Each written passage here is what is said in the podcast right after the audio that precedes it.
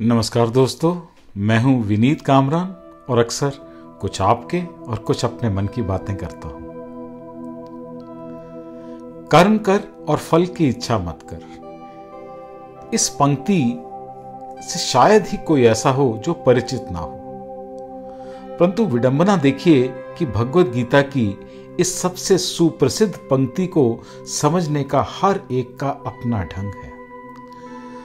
हम सब इसे समय समय पर और ज़रूरत के अनुसार इसका अनुवाद करते हैं और अपनी आम भाषा में प्रयोग करते हैं, जो कि सौ में से निन्यानवे प्रतिशत उपहास के लिए ही होता है। चलिए एक कोशिश करते हैं इस पंक्ति से कहीं आगे बढ़ा जाए और इस भगवत गीता के असली रूप को जाना जाए। मुझे यकीन है आप सभी जानते हैं परंतु फिर भी संक्षेप में मैं आपको बताना चाहता हूँ कि भगवत गीता आज से लगभग पाँच हज़ार वर्ष पूर्व भगवान श्री कृष्ण और उनके सबसे प्रिय मित्र अर्जुन के बीच का संवाद है। भगवत गीता संस्कृत महाकाव्य महाभारत की उपकथा के रूप में प्राप्त है। भगवान कृष्ण और अर्जुन की ये वार्ता जो मानव इतिहास की सबसे महान दार्शनिक तथा धार्मिक वार्ताओं में से एक है। उस महायुद्ध के शुभारंभ के पूर्व हुई, जो धृतराष्ट्र के सौ पुत्रों तथा उनके चचेरे भाई पांडु पुत्रों के मध्य होने वाला भ्रातृघातक संघर्ष था। धृतराष्ट्र तथा पांडु भाई भाई थे, जिनका जन्म कुरु वंश में हुआ था, और वे राजा भरत के वंशज थे, जिनके नाम पर महाभारत नाम पड़ा। चूँकि बड़ा भाई धृतराष्ट्र जन्म से अंधा था। अतः राज सिंहासन उसे ना मिलकर उसके छोटे भाई पांडव को मिला। पांडु की मृत्यु अल्पायु में ही हो गई। अतः उसके पाँच पुत्र युधिष्ठर, भीम, अर्जुन, नकुल तथा सहदेव धृतराष्ट्र की देखरेख में रख दिए गए थे। क्योंकि उसे कुछ काल के लिए राजा बना दिया गया था, इस तरह धृतराष्ट्र तथा पांडु के पुत्र एक ही राजमहल में बड़े हुए। दोनों को एक ही गुरु गुरु द्रोण द्वारा सैन्य कला का प्रशिक्षण दिया गया था और पूज्य भीष्म पितामह उनके परमाश दाता थे। तथापि धृतराष्ट्र के पुत्र, विशेषता सबसे बड़ा पुत्र दुर्योधन पांडवों से घृणा और ईर्षा करता था। अंधा तथा दुर्बल हृदय धृतराष्ट्र पांडु पुत्रों के स्थान पर अपने ही पुत्रों को राज्य का उत्तराधिकारी बनाना चाहता था। इस तरह धृतराष्ट्र की सहमति से, धृतराष्ट्र, इस तरह धृतराष्ट्र की सहमति से दुर्योधन ने पांडु के युवा पुत्रों की हत्या करने का षड्यंत्र रचा। पाँचों पांडव, अपने चाचा विदुर तथा ममेरे भाई भगवान कृष्ण के संरक्षण में रहने के कारण अनेक प्राण घातक आक्रमणों के बाद भी अपने प्राणों को सुरक्षित रख पाए। भगवान कृष्ण कोई सामान्य व्यक्ति नहीं, अपितु साक्षात परम ईश्वर हैं, जिन्होंने इस धराधाम में अवतार लिया था और अब एक समकालीन राजकुमार की भूमिका निभा रहे थे। वे पांडु की पत्नी कुंती पांडवों की माता के भतीजे थे। इस तरह संबंधी के रूप में तथा धर्म के शाश्वत पालक होने के कारण वे धर्म प्रायण पांडु पुत्रों का पक्ष लेते रहे और उनकी रक्षा करते रहे। किंतु चतुर दुर्योधन ने पांडवों को दूत कीड़ा के लिए ललकारा और उस निर्णायक स्पर्धा में दुर्योधन तथा उसके भाइयों ने पांडवों की सती पत्नी द्रौपदी पर अपना अधिकार प्राप्त कर लिया और उसे राजाओं और राजकुमारों की सभा के मध्य निर्वस्त्र करने का प्रयास किया। कृष्ण के दिव्य हस्तक्षेप से उसकी रक्षा हो सकी।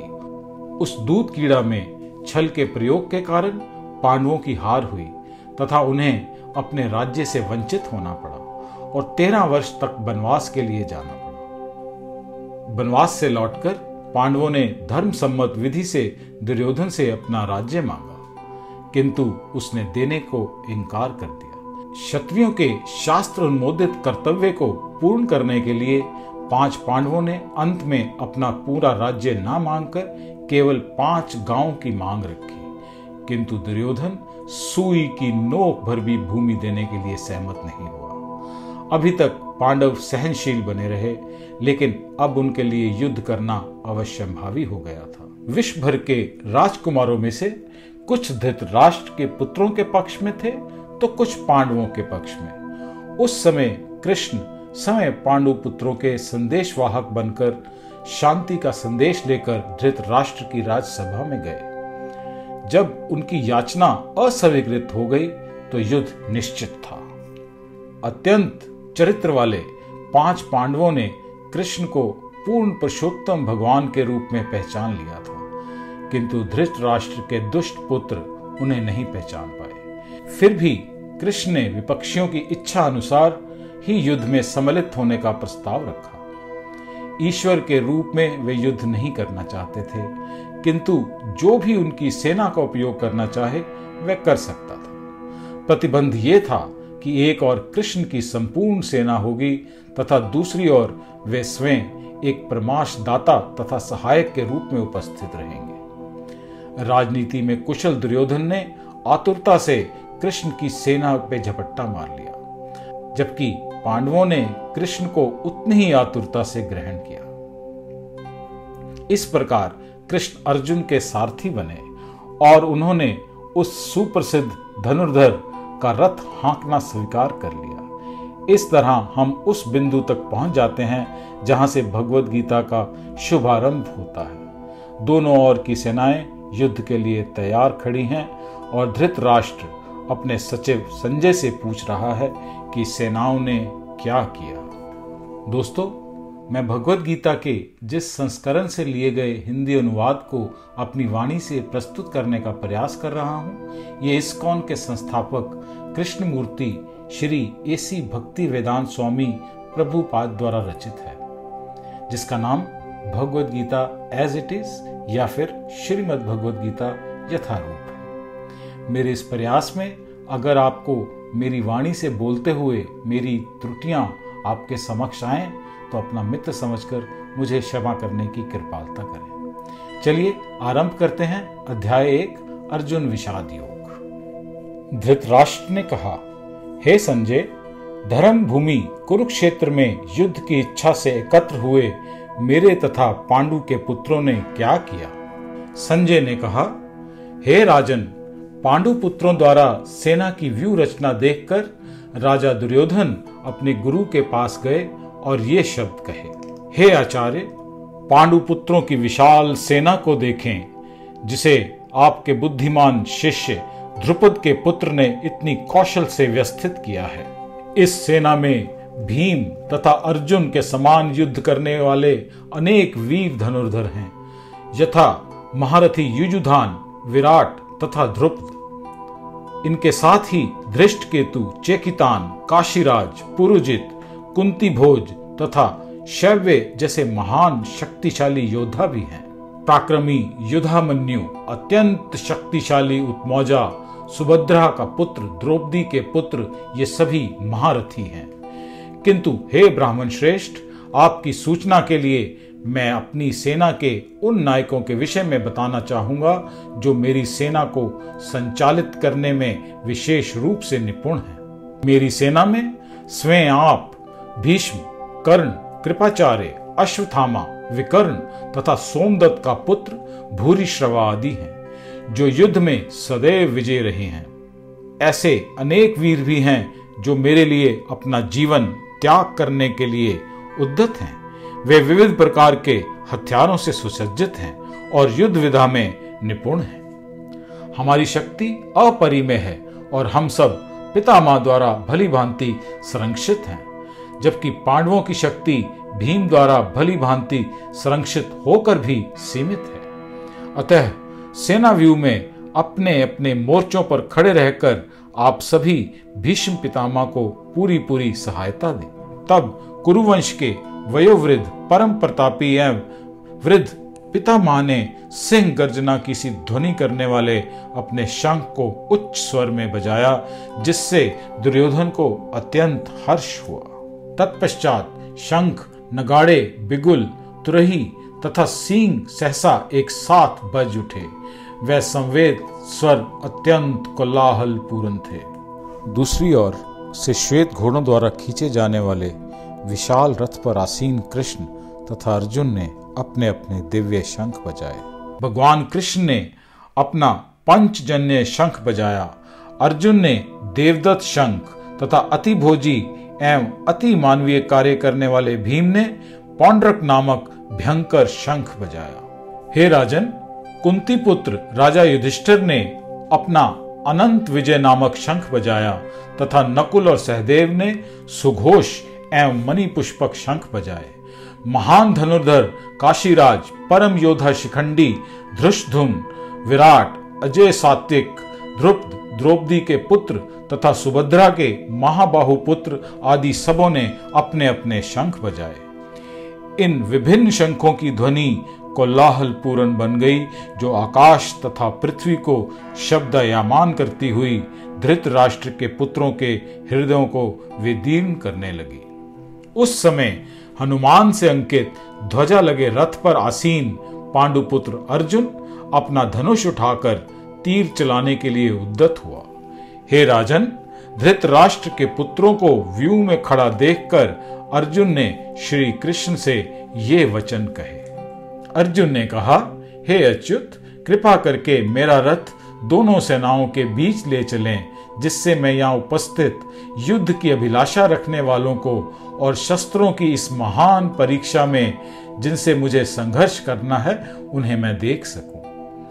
मुझे उन लोगों को देखने दीजिए जो यहाँ पर धृतराष्ट्र के दुर्बुद्धि पुत्र दुर्योधन को प्रसन्न करने की इच्छा से लड़ने आए हैं। संजय ने कहा, हे भरतवंशी, अर्जुन द्वारा इस प्रकार संबोधित किए जाने पर भगवान कृष्ण ने दोनों दलों के बीच में उस उत्तम रथ को लाकर खड़ा कर दिया। भीष्म द्रोण तथा विश्व भर के अन्य समस्त राजाओं के सामने भगवान ने कहा कि हे पार्थ, यहाँ पर एकत्र हुए सारे कुरुओं को देखो। अर्जुन ने वहाँ पर उन दोनों पक्षों की सेनाओं के मध्य में अपने चाचा, ताऊओं पितामाओं गुरुओं, मामाओं, भाइयों, पुत्रों, पोत्रों, मित्रों, ससुरों और शुभचिंतकों को भी देखा। जब कुंती पुत्र अर्जुन ने मित्रों तथा संबंधियों की इन विभिन्न श्रेणियों को देखा तो वह करुणा से अभिभूत हो गया और इस प्रकार बोला।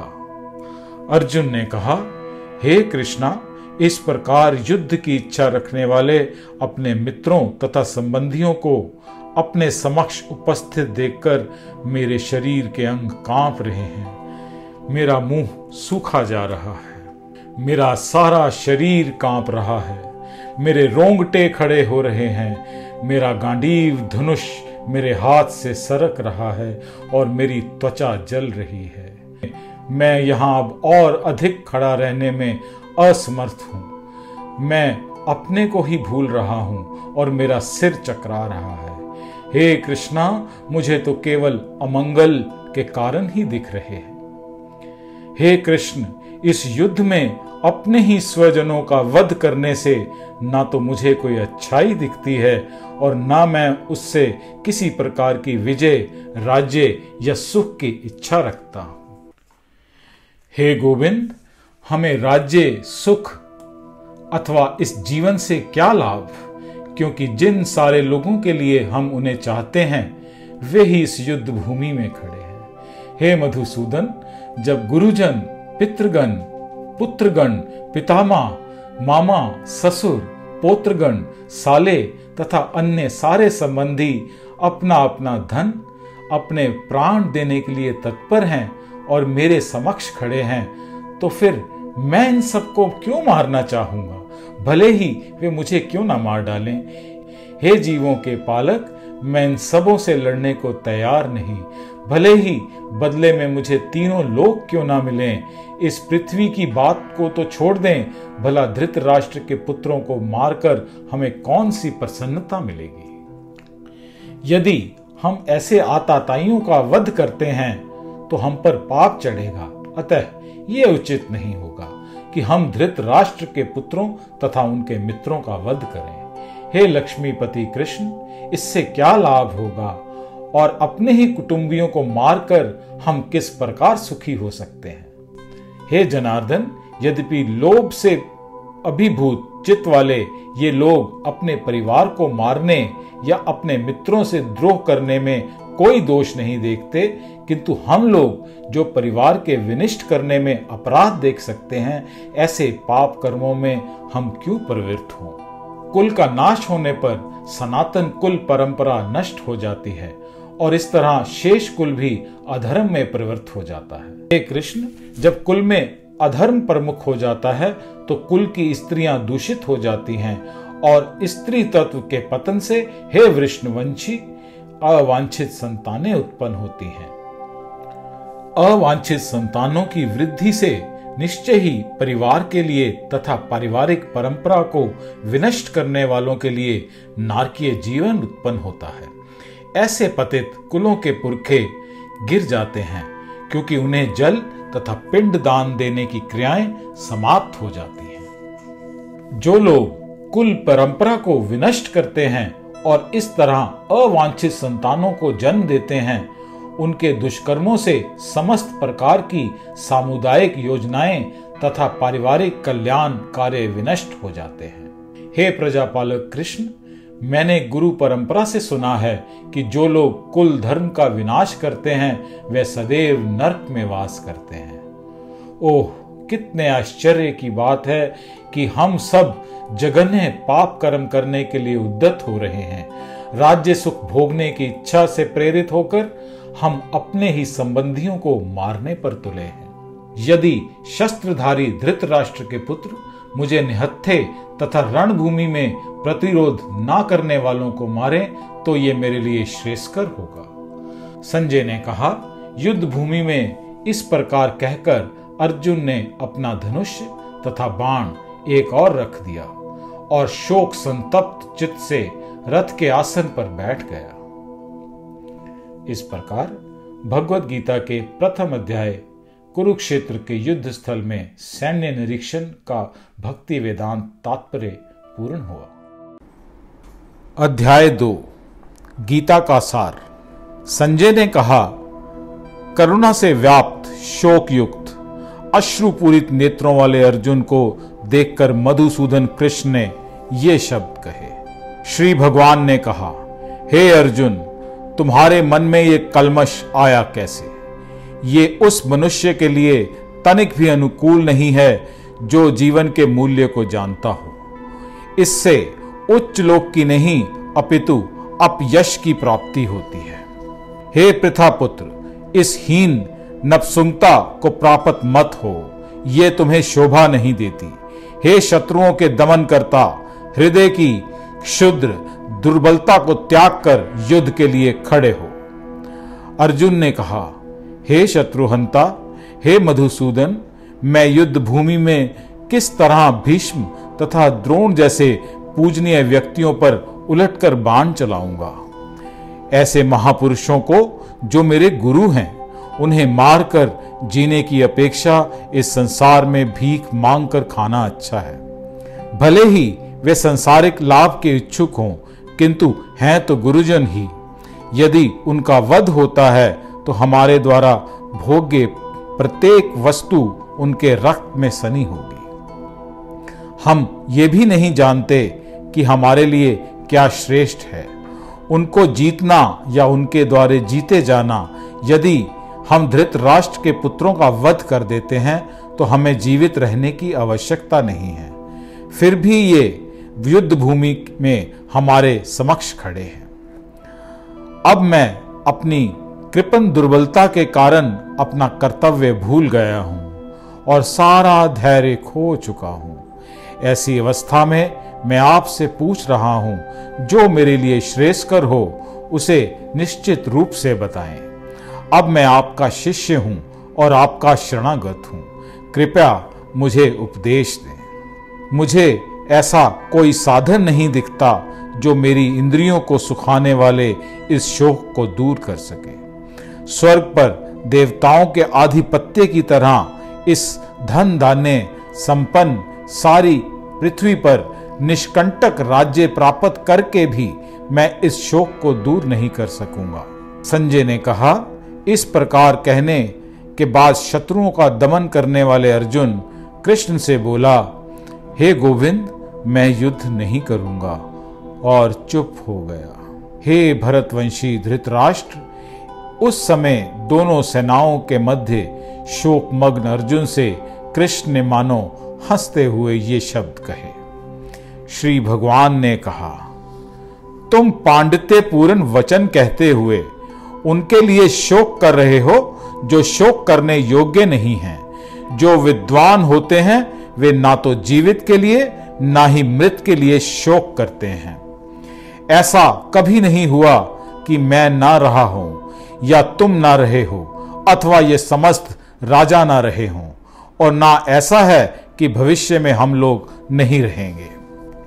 जिस प्रकार शरीरधारी आत्मा शरीर में बाल्य अवस्था से तरुण अवस्था में और फिर वृद्धावस्था में निरंतर अग्रसर होता रहता है, उसी प्रकार मृत्यु होने पर आत्मा दूसरे शरीर में चला जाता है। धीर व्यक्ति ऐसे परिवर्तन से मोह को प्राप्त नहीं होता। हे कुंती पुत्र, सुख तथा दुख का क्षणिक उदय तथा कालक्रम में उनका अंतर्धान होना सर्दी तथा गर्मी की ऋतुओं के आने जाने के समान है। हे भरतवंशी, वे इंद्रिय बोध से उत्पन्न होते हैं और मनुष्य को चाहिए कि अविचल भाव से उनको सहना करना सीखे। हे पुरुष श्रेष्ठ, जो पुरुष सुख तथा दुख में विचलित नहीं होता और इन दोनों में संभाव रखता है, वह निश्चित रूप से मुक्ति के योग्य है। तत्वदर्शियों ने यह निष्कर्ष निकाला है कि भौतिक शरीर का कोई चिर स्थायित्व ही नहीं है, किंतु आत्मा अपरिवर्तित रहता है। उन्होंने इन प्रकार की प्रकृति के अध्ययन द्वारा ये निष्कर्ष निकाला है। जो सारे शरीर में व्याप्त है, तुम उसे ही अविनाशी समझो। उस अव्यय आत्मा को नष्ट करने में कोई भी समर्थ नहीं है। अविनाशी, अप्रेममय तथा शाश्वत जीवन के भौतिक शरीर का अंत अवश्यम भावी है। अतः हे भरतवंशी, युद्ध करो। जो इस जीवात्मा को मारने वाला समझता है तथा जो इसे मरा हुआ समझता है, वे दोनों अज्ञानी हैं, क्योंकि आत्मा न तो मरता है, ना ही मारा जाता है। आत्मा के लिए किसी भी काल में ना जन्म है, ना मृत्यु। वह ना कभी जन्मा, ना कभी जन्म लेता है, ना जन्म लेगा। वह अजन्मा, नित्य, शाश्वत तथा पुरातन है। शरीर के मारे जाने पर वह मारा नहीं जाता। हे पार्थ, जो व्यक्ति ये जानता है कि आत्मा अविनाशी, अजन्मा, शाश्वत तथा अव्यय है वह भला किसी को कैसे मार सकता है या मरवा सकता है? जिस प्रकार मनुष्य अपने पुराने वस्त्रों को त्याग कर नए वस्त्र धारण करता है, उसी प्रकार आत्मा पुराने तथा व्यर्थ के शरीरों को त्याग कर नवीन भौतिक शरीर धारण करता है। ये आत्मा न कभी किसी शस्त्र द्वारा खंड खंड किया जा सकता है, न अग्नि द्वारा जलाया जा सकता है, न जल द्वारा भिगोया या वायु द्वारा सुखाया जा सकता है। ये आत्मा अखंडित तथा अघुलनशील है। इसे ना तो जलाया जा सकता है, ना ही सुखाया जा सकता है। ये शाश्वत, सर्वव्यापी, अविकारी, स्थिर तथा सदैव और एक सा रहने वाला है। ये आत्मा अव्यक्त, अकल्पनीय तथा अपरिवर्तनीय कहा जाता है। ये जानकर तुम्हें शरीर के लिए शोक नहीं करना चाहिए। किंतु यदि तुम ये सोचते हो कि आत्मा सदा जन्म लेता है तथा सदा मरता है तो तो भी हे महाबाहु, तुम्हारे शोक करने का कोई कारण नहीं है। जिसने जन्म लिया है, उसकी मृत्यु निश्चित है, और मृत्यु के पश्चात पुनर्जन्म भी निश्चित है। अतः अपने अपरिहार्य कर्तव्य पालन में तुम्हें शोक नहीं करना चाहिए। सारे जीव प्रारंभ में अव्यक्त रहते हैं। मध्य अवस्था में व्यक्त होते हैं और विनष्ट होने पर पुनः अव्यय हो जाते हैं। अतः शोक करने की क्या आवश्यकता है? कोई आत्मा को आश्चर्य से देखता है, कोई इसे आश्चर्य की तरह बताता है, तथा कोई इसे आश्चर्य की तरह सुनता है, किंतु कोई कोई इसके विषय में सुनकर भी कुछ समझ नहीं पाते। हे भरतवंशी, शरीर में रहने वाले को कभी वध नहीं किया जा सकता। अतः तुम्हें किसी भी जीव के लिए शोक करने की आवश्यकता नहीं। क्षत्रिय होने के नाते अपने विशिष्ट धर्म का विचार करते हुए तुम्हें जानना चाहिए कि धर्म के लिए युद्ध करने से बढ़कर तुम्हारे लिए अन्य कोई कार्य नहीं। अतः तुम्हें संकोच करने की कोई आवश्यकता नहीं है। हे पार्थ, वे क्षत्रिय सुखी हैं जिन्हें ऐसे युद्ध के अवसर अपने आप प्राप्त होते हैं। जिससे उनके लिए स्वर्गलोक के द्वार खुल जाते हैं।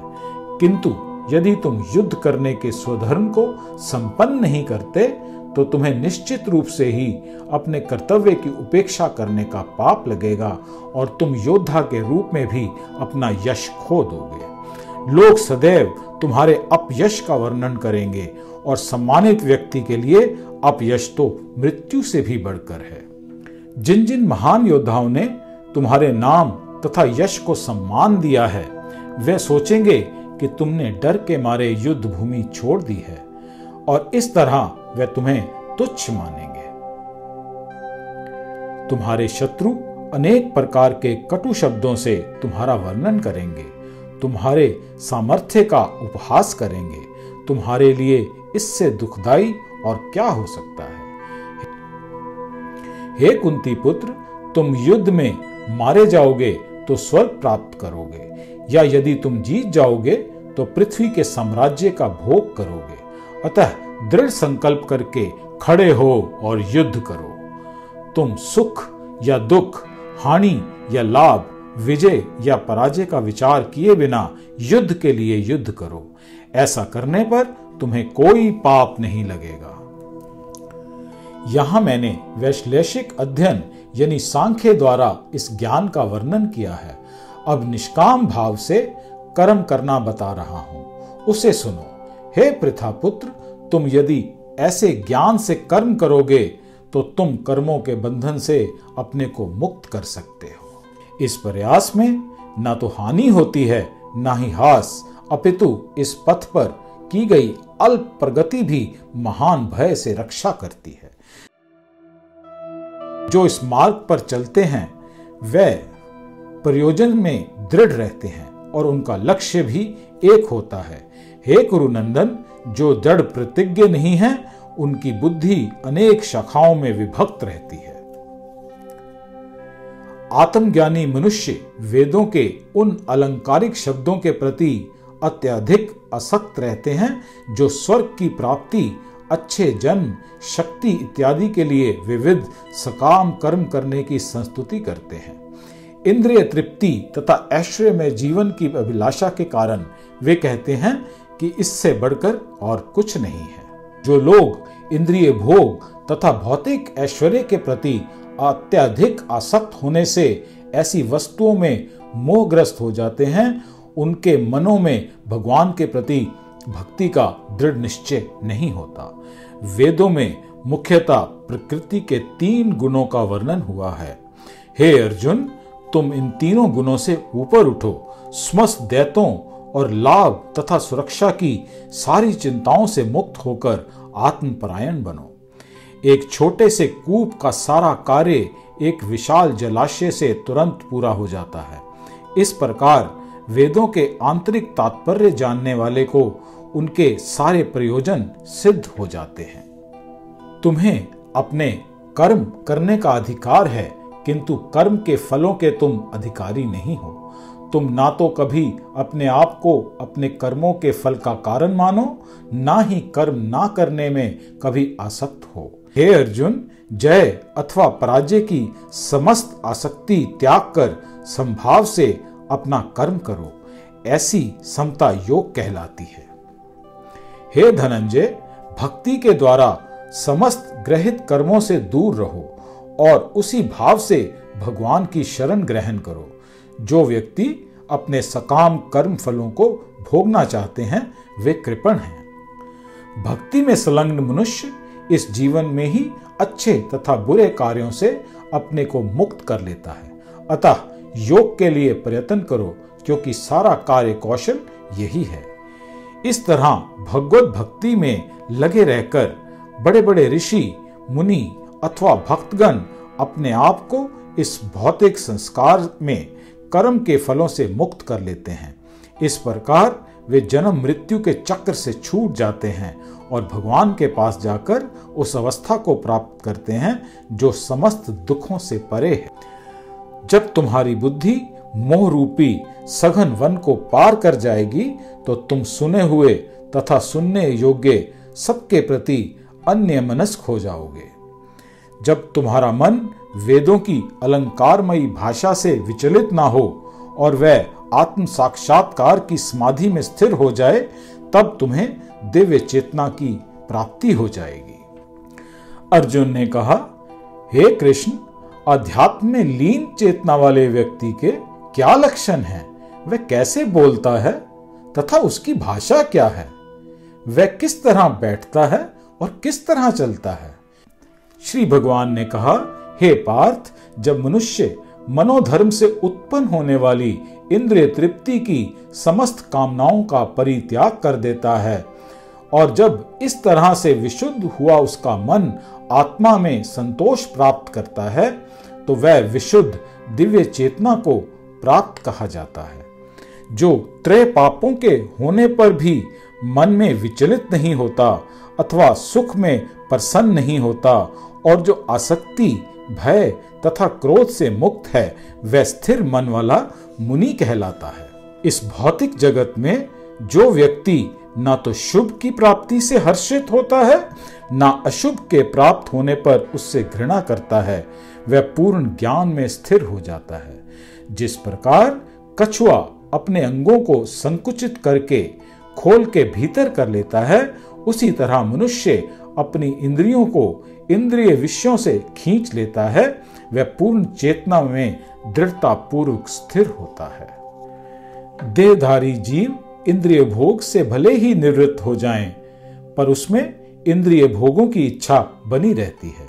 लेकिन उत्तम रस के अनुभव होने से ऐसे कार्यों को बंद करने पर वह व्यक्ति भक्ति में स्थिर हो जाता है। हे अर्जुन, इंद्रियाँ इतनी प्रबल तथा वेगवान हैं कि वे उस विवेकी पुरुष के मन को भी बलपूर्वक हर लेती हैं, जो उन्हें वश में करने का प्रयत्न करता है।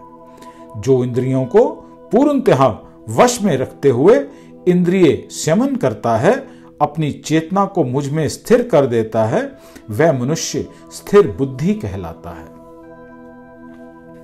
इंद्रिय विषयों का चिंतन करते हुए मनुष्य की उनमें आसक्ति उत्पन्न हो जाती है और ऐसी आसक्ति में काम उत्पन्न होता है और फिर काम से क्रोध प्रकट होता है। क्रोध से पूर्ण मोह उत्पन्न होता है और मोह से स्मरण शक्ति का विभ्रम हो जाता है। जब स्मरण शक्ति भ्रमित हो जाती है तो बुद्धि नष्ट हो जाती है और बुद्धि नष्ट होने पर मनुष्य भव कूप में पुनः गिर जाता है। किंतु समस्त राग तथा द्वेष से मुक्त और अपनी इंद्रियों को संयम द्वारा वश में करने से समर्थ व्यक्ति भगवान की पूर्ण कृपा को प्राप्त कर सकता है। इस प्रकार से कृष्ण भावना अमृत में तृष्ट व्यक्ति के लिए संसार के तीनों पाप नष्ट हो जाते हैं। ऐसी तृष्ट चेतना होने पर उसकी बुद्धि शीघ्र ही स्थिर हो जाती है। जो कृष्ण भावना अमृत में परमेश्वर से संबंधित नहीं है, उसकी ना तो बुद्धि दिव्य होती है और ना ही उसका मन स्थिर होता है, जिसके बिना शांति की कोई संभावना नहीं है। शांति के बिना सुख हो भी कैसे सकता है? जिस प्रकार पानी में तैरती नाव को प्रचंड वायु दूर बहा ले जाती है, उसी प्रकार विचरणशील इंद्रियों में से कोई एक जिस पर उसका मन निरंतर लगा रहता है, मनुष्य की बुद्धि को हर लेता है। अतः, हे महाबाहु, जिस पुरुष की इंद्रियाँ अपने अपने विषयों से सब प्रकार से विरत होकर उसके वश में हैं, उसी की बुद्धि निस्संदेह स्थिर है। जो सब जीवों के लिए रात्रि है वह आत्म संयमी के जागने का समय है, और जो समस्त जीवों के जागने का समय है वह आत्मनिरीक्षक मुनि के लिए रात्रि है।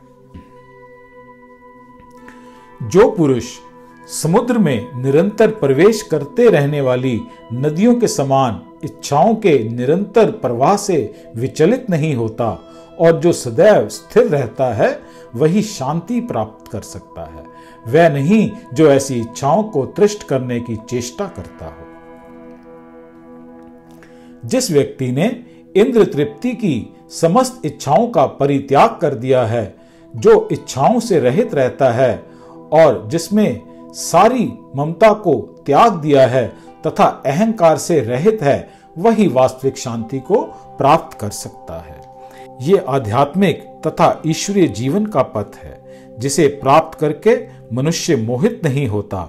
यदि कोई जीवन के अंतिम समय में भी इस तरह स्थित हो तो वह भगवत धाम में प्रवेश करता है। अध्याय तीन कर्म योग अर्जुन ने कहा, हे जनार्दन, हे केशव, यदि आप बुद्धि को सकाम कर्म से श्रेष्ठ समझते हैं तो फिर आप मुझे इस घोर युद्ध में क्यों लगाना चाहते हैं? आपके अनेक अर्थों वाले उपदेशों से मेरी बुद्धि मोहित हो गई है।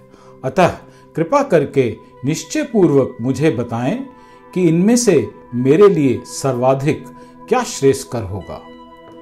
श्री भगवान ने कहा, हे निष्पाप अर्जुन मैं पहले ही बता चुका हूँ कि आत्म साक्षात्कार का प्रयत्न करने वाले दो प्रकार के पुरुष होते हैं।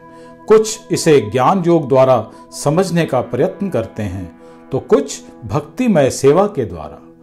ना तो कर्म से विमुख होकर कोई कर्म फल से छुटकारा पा सकता है ना ही केवल संन्यास से सिद्धि प्राप्त की जा सकती है। प्रत्येक व्यक्ति को प्रकृति से अर्जित गुणों के अनुसार विवश होकर कर्म करना पड़ता है।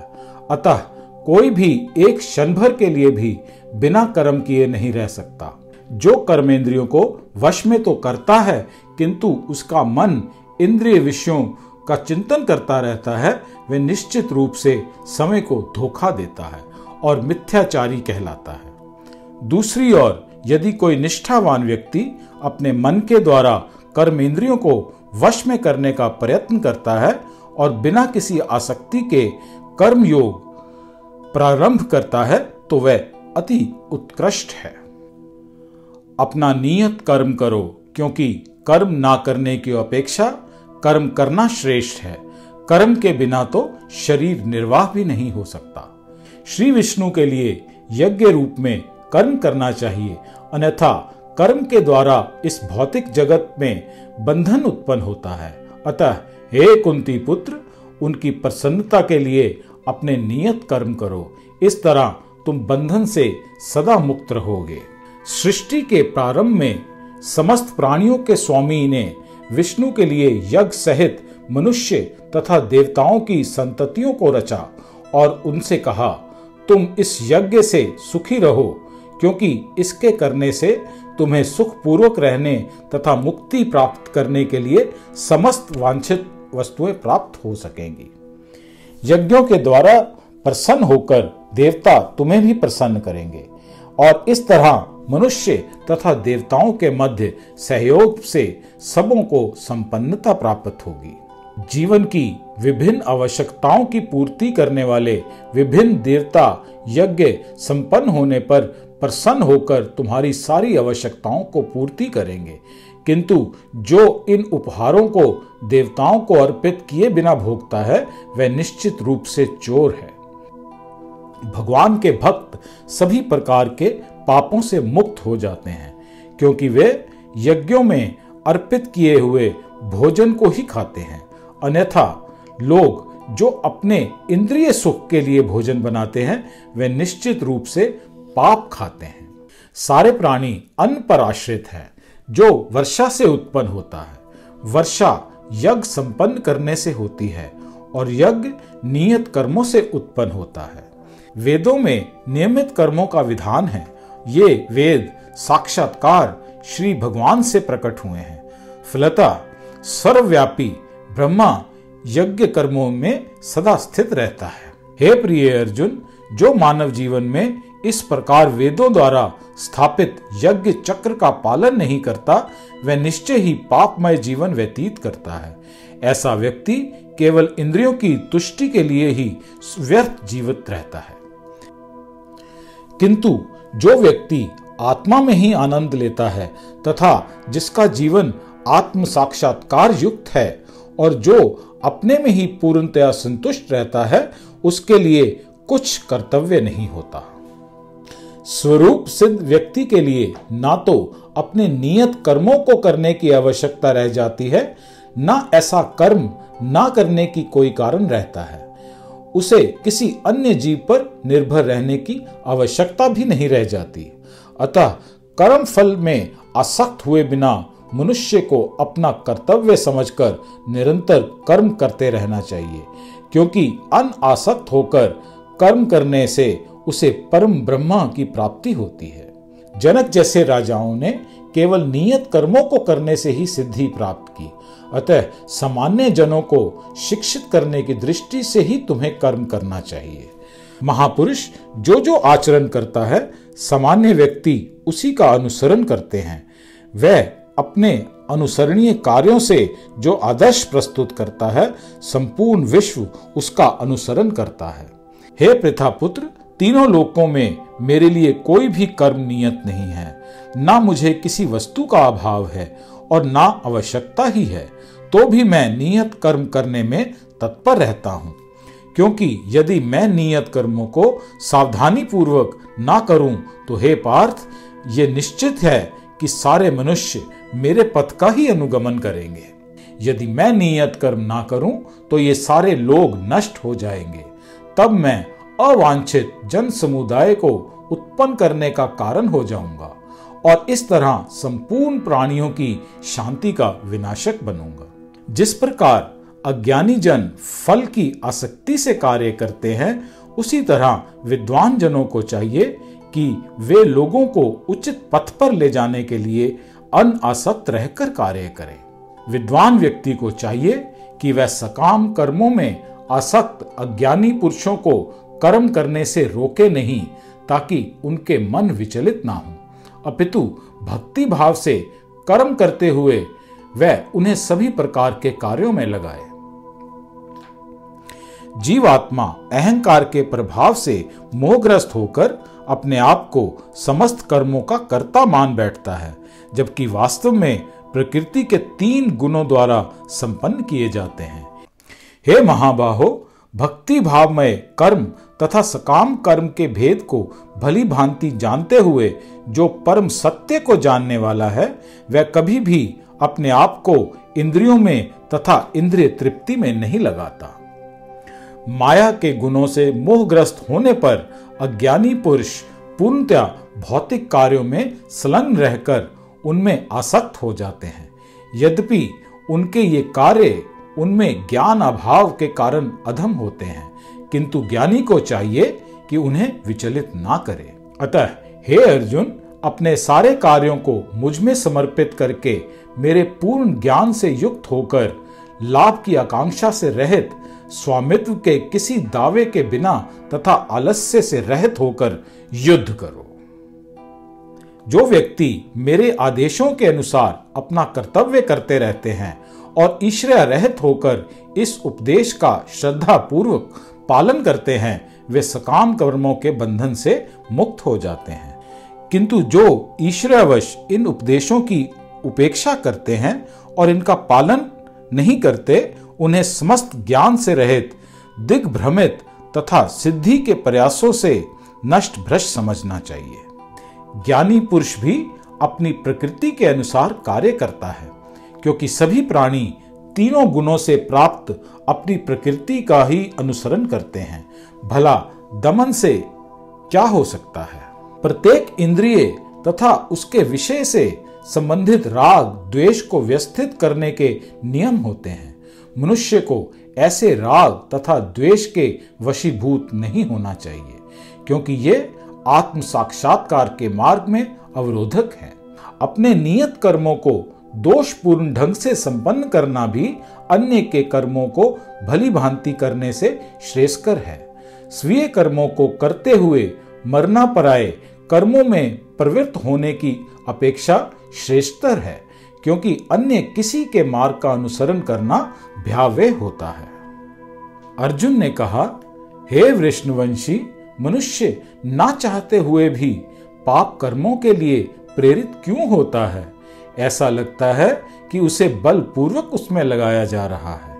श्री भगवान ने कहा, हे hey अर्जुन, इसका कारण रजोगुण के संपर्क से उत्पन्न काम है, जो बाद में क्रोध का रूप धारण कर लेता है, और जो इस संसार का सर्वभक्षी पापी शत्रु है। जिस प्रकार अग्नि धुएँ से, दर्पण धूल से अथवा भ्रूण गर्भाशय से आवृत रहता है उसी प्रकार जीवात्मा इस काम की विभिन्न मात्राओं से आवृत रहता है। इस प्रकार ज्ञानमय जीवात्मा की शुद्ध चेतना उसके काम रूपी नित्य शत्रु से ढकी रहती है। जो कभी भी तृष्ण नहीं होता और अग्नि के समान जलता रहता है। इंद्रियाँ, मन तथा बुद्धि इसी काम के निवास स्थान हैं। इनके द्वारा ये काम जीवात्मा के वास्तविक ज्ञान को ढककर उसे मोहित कर लेता है। इसलिए हे भरतवंशियों में श्रेष्ठ अर्जुन, प्रारंभ में ही इंद्रियों को वश में करके इस पाप के महान प्रतीक काम का दमन करो और ज्ञान तथा आत्म साक्षात्कार के इस विनाशकर्ता का वध करो। कर्म इंद्रियाँ जड़ पदार्थ की अपेक्षा श्रेष्ठ हैं। मन इंद्रियों से बढ़कर है। बुद्धि मन से भी उच्च है और आत्मा बुद्धि से भी बढ़कर है। इस प्रकार हे महाबाहु अर्जुन, अपने आप को भौतिक इंद्रियों, मन तथा बुद्धि से परे जानकर और मन को सावधान, आध्यात्मिक बुद्धि से स्थिर करके आध्यात्मिक शक्ति द्वारा इस काम रूपी दुर्जय शत्रु को जीतो। अध्याय चार, दिव्य ज्ञान। श्री भगवान कृष्ण ने कहा, मैंने इस अमर योग विद्या का उपदेश सूर्यदेव विवस्वान को दिया और विवस्वान ने मनुष्यों के पिता मनु को उपदेश दिया और मनु ने इसका उपदेश इश्वाकु को दिया। इस प्रकार ये परम विज्ञान गुरु परंपरा द्वारा प्राप्त किया गया और राजऋषियों ने इसी विधि से इसे समझा। किंतु कालक्रम में ये परंपरा छिन्न हो गई अतः ये विज्ञान यथा रूप से लुप्त हो गया लगता है। आज मेरे द्वारा वही ये प्राचीन योग, यानी परमेश्वर के साथ अपने संबंध का विज्ञान, तुमसे कहा जा रहा है, क्योंकि तुम मेरे भक्त तथा मित्र हो। अतः तुम इस विज्ञान के दिव्य रहस्य को समझ सकते हो। अर्जुन ने कहा, सूर्यदेव विवस्वान आपसे पहले हो चुके हैं, आपसे ज्येष्ठ हैं। तो फिर मैं ये कैसे समझूं कि प्रारंभ में ही आपने इस विद्या का उपदेश दिया था? श्री भगवान ने कहा, तुम्हारे तथा मेरे अनेका अनेक जन्म हो चुके हैं। मुझे तो उन सब का स्मरण है। किंतु हे परंतप, तुम्हें उनका स्मरण नहीं रह सकता है। यद्यपि मैं अजन्मा तथा विनाशी हूँ, और यद्यपि मैं समस्त जीवों का स्वामी हूँ तो भी प्रत्येक युग में मैं अपने आदि दिव्य रूप में प्रकट होता हूँ। हे भरतवंशी, जब भी और जहाँ भी धर्म का पतन होता है और अधर्म की प्रधानता होने लगती है, तब तब मैं अवतार लेता हूँ। भक्तों का उद्धार करने, दुष्टों का विनाश करने तथा धर्म की फिर से स्थापना करने के लिए मैं हर युग में प्रकट होता हूँ। हे अर्जुन, जो मेरे आविर्भाव तथा कर्मों की दिव्य प्रकृति को जानता है वह इस शरीर को छोड़ने पर इस भौतिक संसार में पुनः जन्म नहीं लेता। अपितु मेरे ही सनातन धाम को प्राप्त होता है। आसक्ति, भय तथा क्रोध से मुक्त होकर मुझमें पूर्णतया तन्मय होकर और मेरी शरण में आकर बहुत से व्यक्ति भूतकाल में मेरे ज्ञान से पवित्र हो चुके हैं। इस प्रकार से उन सबों ने मेरे प्रति दिव्य प्रेम को प्राप्त किया है। जिस भाव से सारे लोग मेरी शरण ग्रहण करते हैं, उसी के अनुरूप मैं उन्हें फल देता हूँ। हे पार्थ, प्रत्येक व्यक्ति सभी प्रकार से मेरे पथ का अनुगमन करता है। इस संसार में मनुष्य सकाम कर्मों में सिद्धि चाहते हैं, फलस्वरूप वे देवताओं की पूजा करते हैं। निस्संदेह इस संसार में मनुष्यों को सकाम कर्म का फल शीघ्र प्राप्त होता है। प्रकृति के तीनों गुणों तथा उनसे संबंध कर्म के अनुसार मेरे द्वारा मानव समाज के चार विभाग रचे गए। यद्यपि मैं इस व्यवस्था का स्त्रष्टा हूँ, किंतु तुम ये जान लो कि मैं इतने पर भी अव्यय अकर्ता हूँ। मुझ पर किसी कर्म का प्रभाव नहीं पड़ता, ना ही मैं कर्म फल की कामना करता हूँ। जो मेरे संबंध में इस सत्य को जानता है, वह भी कर्मों के फल के पाश में नहीं बनता। प्राचीन काल में समस्त मुक्त आत्माओं ने मेरी दिव्य प्रकृति को जान करके ही कर्म किया। अतः तुम्हें चाहिए कि उनके पद चिन्हों का अनुसरण करते हुए अपने कर्तव्य का पालन करो।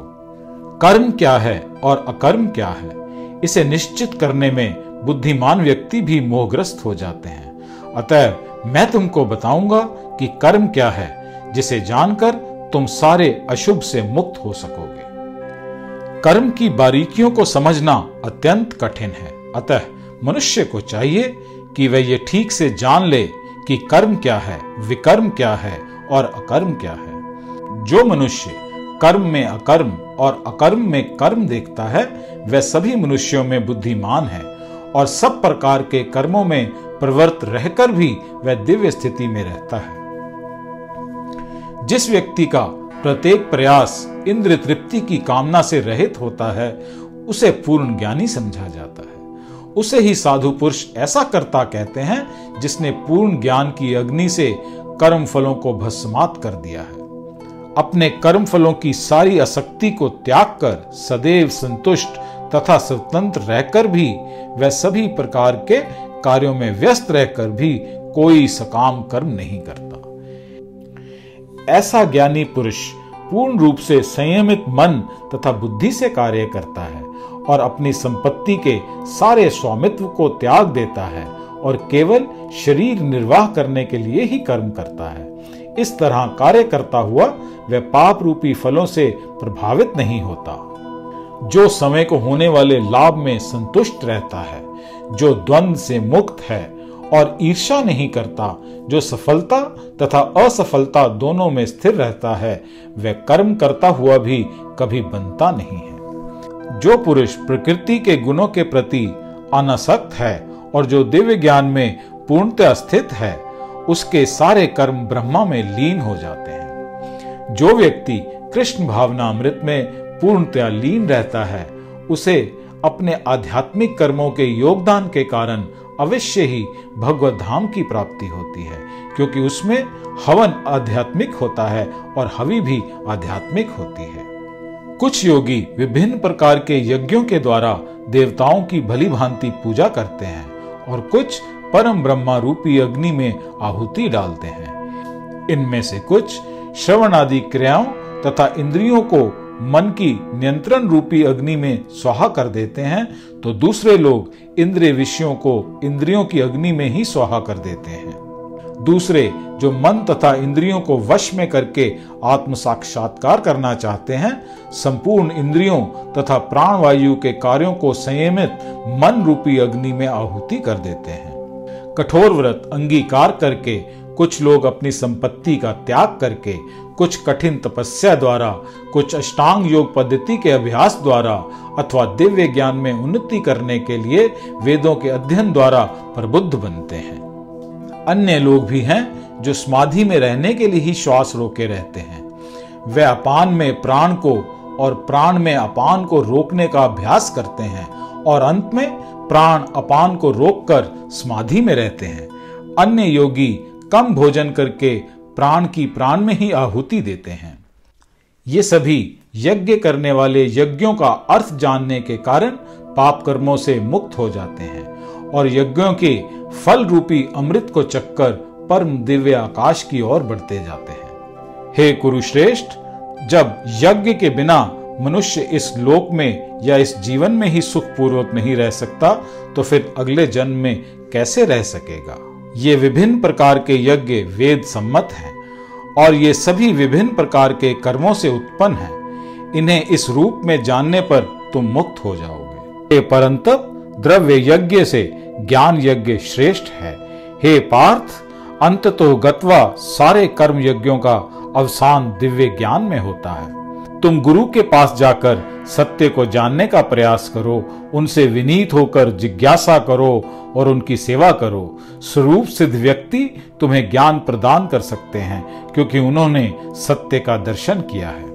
स्वरूप सिद्ध व्यक्ति से वास्तविक ज्ञान प्राप्त करने के बाद तुम पुनः कभी ऐसे मोह को प्राप्त नहीं होगे, क्योंकि इस ज्ञान के द्वारा तुम देख सकोगे कि सभी जीव परमात्मा के अंश स्वरूप हैं। अर्थात वे सब मेरे हैं। यदि तुम्हें समस्त पापियों में भी सर्वाधिक पापी समझा जाए तो भी तुम दिव्य ज्ञान रूपी नाव में स्थित होकर दुख सागर को पार करने में समर्थ होगे। जैसे प्रज्वलित अग्नि ईंधन को भस्म कर देती है, उसी तरह ही, हे अर्जुन ज्ञान रूपी अग्नि भौतिक कर्मों के समस्त फलों को जला डालती है। इस संसार में दिव्य ज्ञान के समान कुछ भी उदात तथा शुद्ध नहीं है। ऐसा ज्ञान समस्त योग का परिपक्व फल है। जो व्यक्ति भक्ति में सिद्ध हो जाता है, वह यथा समय अपने अंतर में इस ज्ञान का आस्वादन करता है। जो श्रद्धालु दिव्य ज्ञान में समर्पित है और जिसने इंद्रियों को वश में कर लिया है, वह इस ज्ञान को प्राप्त करने का अधिकारी है और इसे प्राप्त करते ही वह तुरंत आध्यात्मिक शांति को प्राप्त होता है।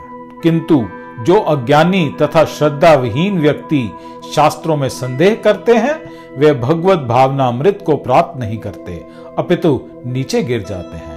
संशयात्मा के लिए ना तो इस लोक में, ना ही परलोक में कोई सुख है। जो व्यक्ति अपने कर्म फलों का परित्याग करते हुए भक्ति करता है और जिसके संशय दिव्य ज्ञान द्वारा विनष्ट हो चुके हैं, वही वास्तव में आत्मपरायण है। हे धनंजय, वह कर्मों के बंधन में नहीं बनता। अतएव तुम्हारे हृदय में अज्ञान के कारण जो संशय उठे हैं, उन्हें ज्ञान रूपी शस्त्र से काट डालो। हे भारत, तुम योग के आश्रय से खड़े हो जाओ और युद्ध करो। इस प्रकार श्रीमद् भगवद गीता के चतुर्थ अध्याय दिव्य ज्ञान का भक्ति वेदांत तात्पर्य पूर्ण हुआ। अध्याय पाँच, कर्म योग। अर्जुन ने कहा, हे कृष्ण, पहले आप मुझमें कर्म त्यागने के लिए कहते हैं और फिर भक्ति पूर्वक काम करने का आदेश देते हैं।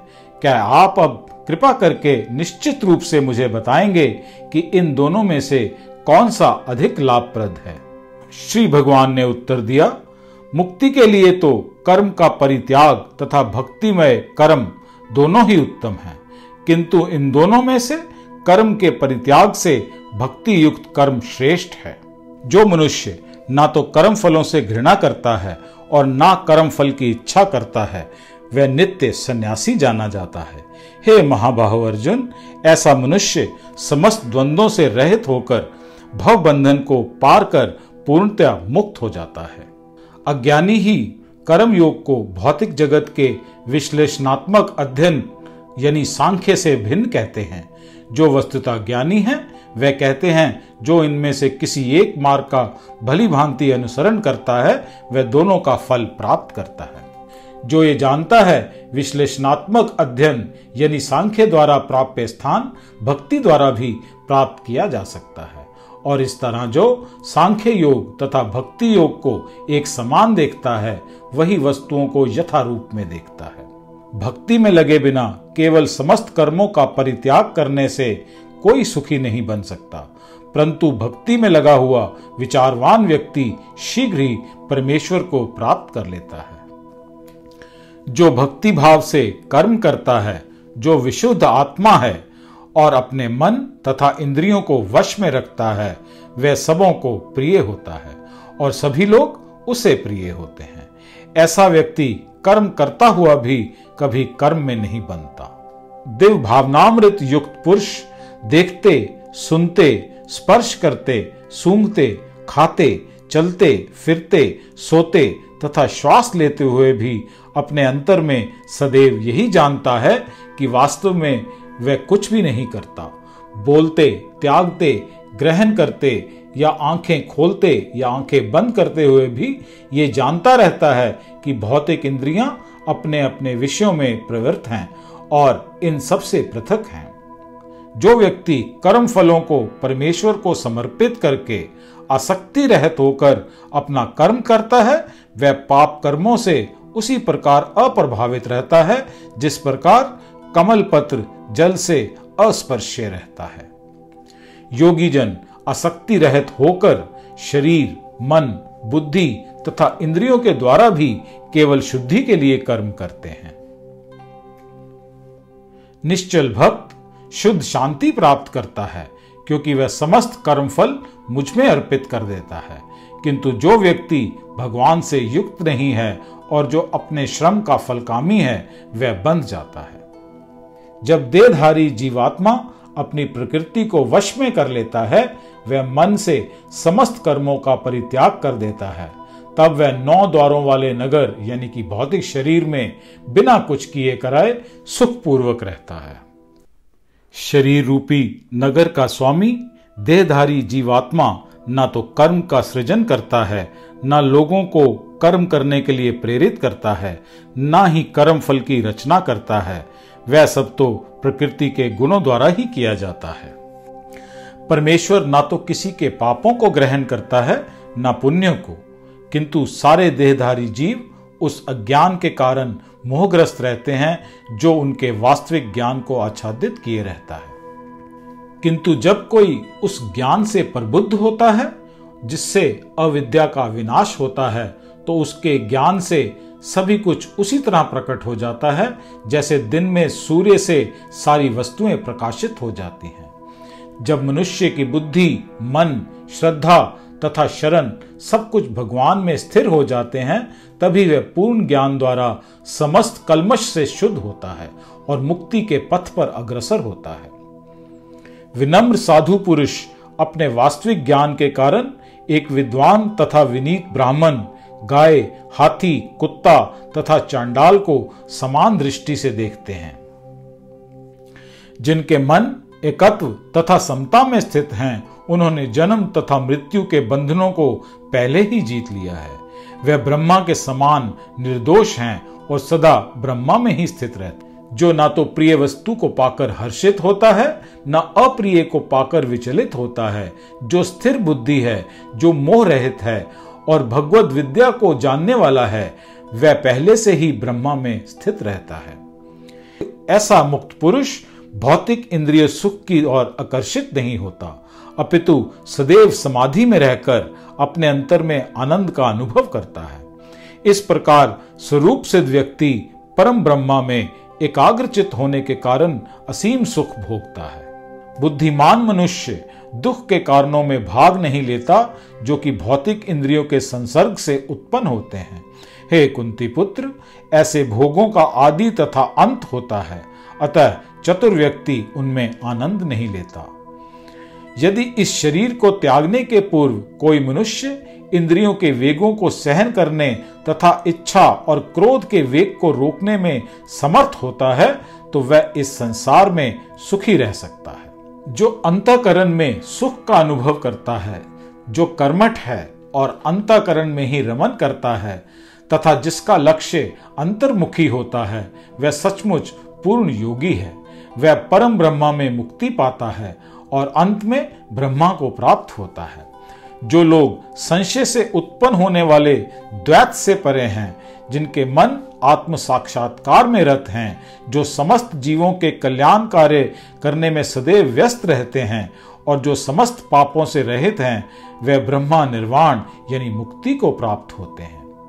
जो क्रोध तथा समस्त भौतिक इच्छाओं से रहित हैं, जो स्वरूप सिद्ध हैं आत्म संयमी हैं और संसिद्धि के लिए निरंतर प्रयास करते हैं, उनकी मुक्ति निकट भविष्य में सुनिश्चित है।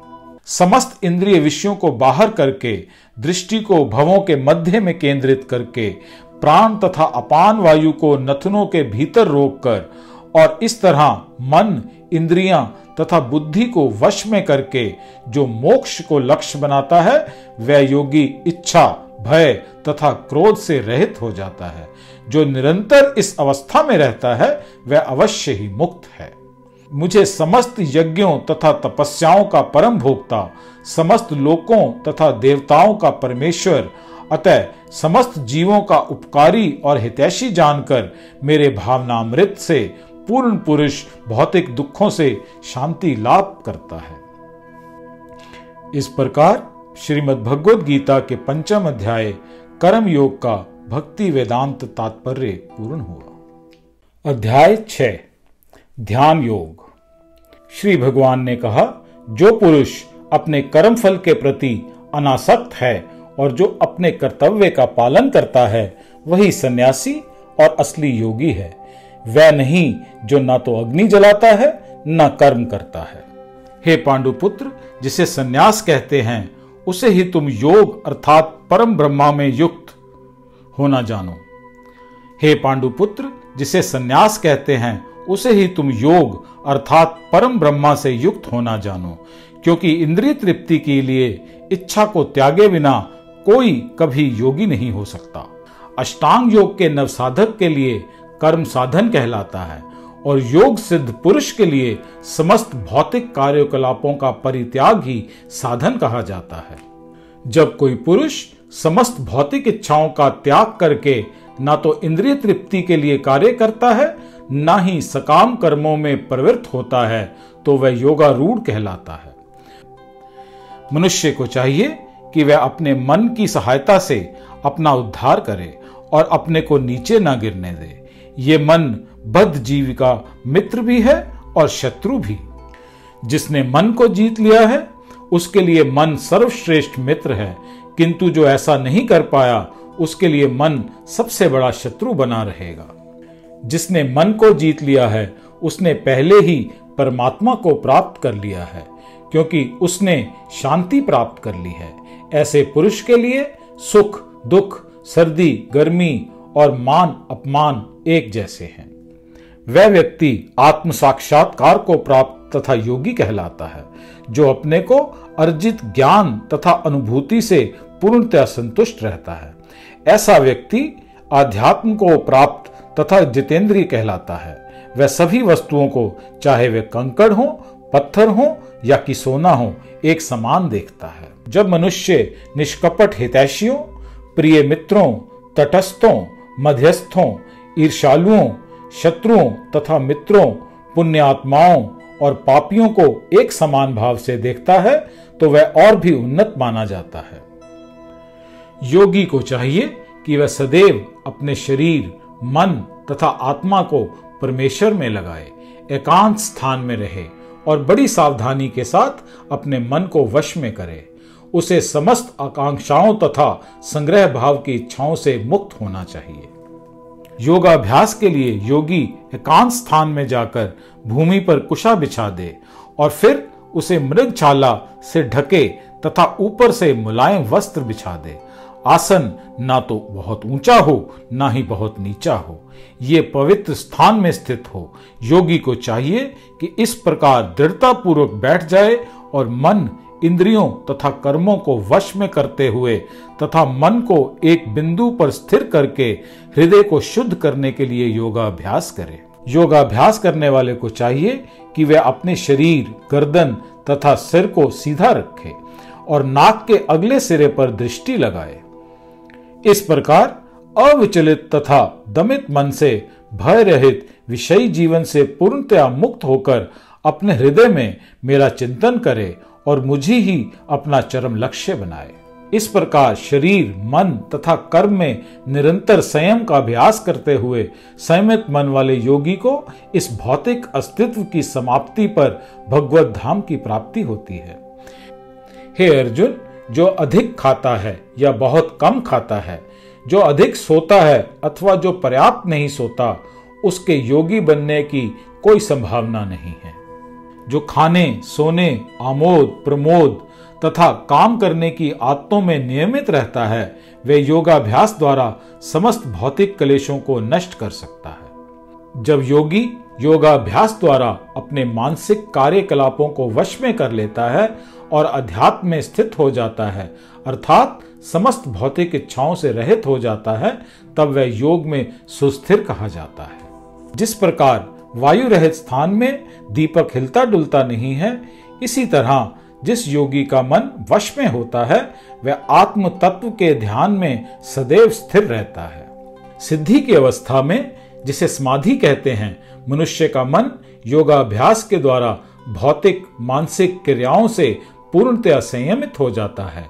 इस सिद्धि की विशेषता यह है कि मनुष्य शुद्ध मन से अपने को देख सकता है और अपने आप में आनंद उठा सकता है। उस आनंदमय स्थिति में वह द्रव्य इंद्रियों द्वारा असीम दिव्य सुख में स्थित रहता है। इस प्रकार स्थापित मनुष्य कभी सत्य से विपथ नहीं होता और इस सुख की प्राप्ति हो जाने पर वह इससे बड़ा दूसरा कोई लाभ नहीं मानता। ऐसी स्थिति को पाकर मनुष्य बड़ी से बड़ी कठिनाई में भी विचलित नहीं होता। ये निस्संदेह भौतिक संसर्ग से उत्पन्न होने वाले समस्त दुखों से वास्तविक मुक्ति है। मनुष्य को चाहिए कि संकल्प द्वारा श्रद्धा के साथ योगाभ्यास में लगे और पथ से विचलित ना हो। उसे चाहिए मनोधर्म से उत्पन्न हुई समस्त इच्छाओं को निरपवाद रूप से त्याग दे और इस प्रकार मन के द्वारा सभी ओर से इंद्रियों को वश में करे।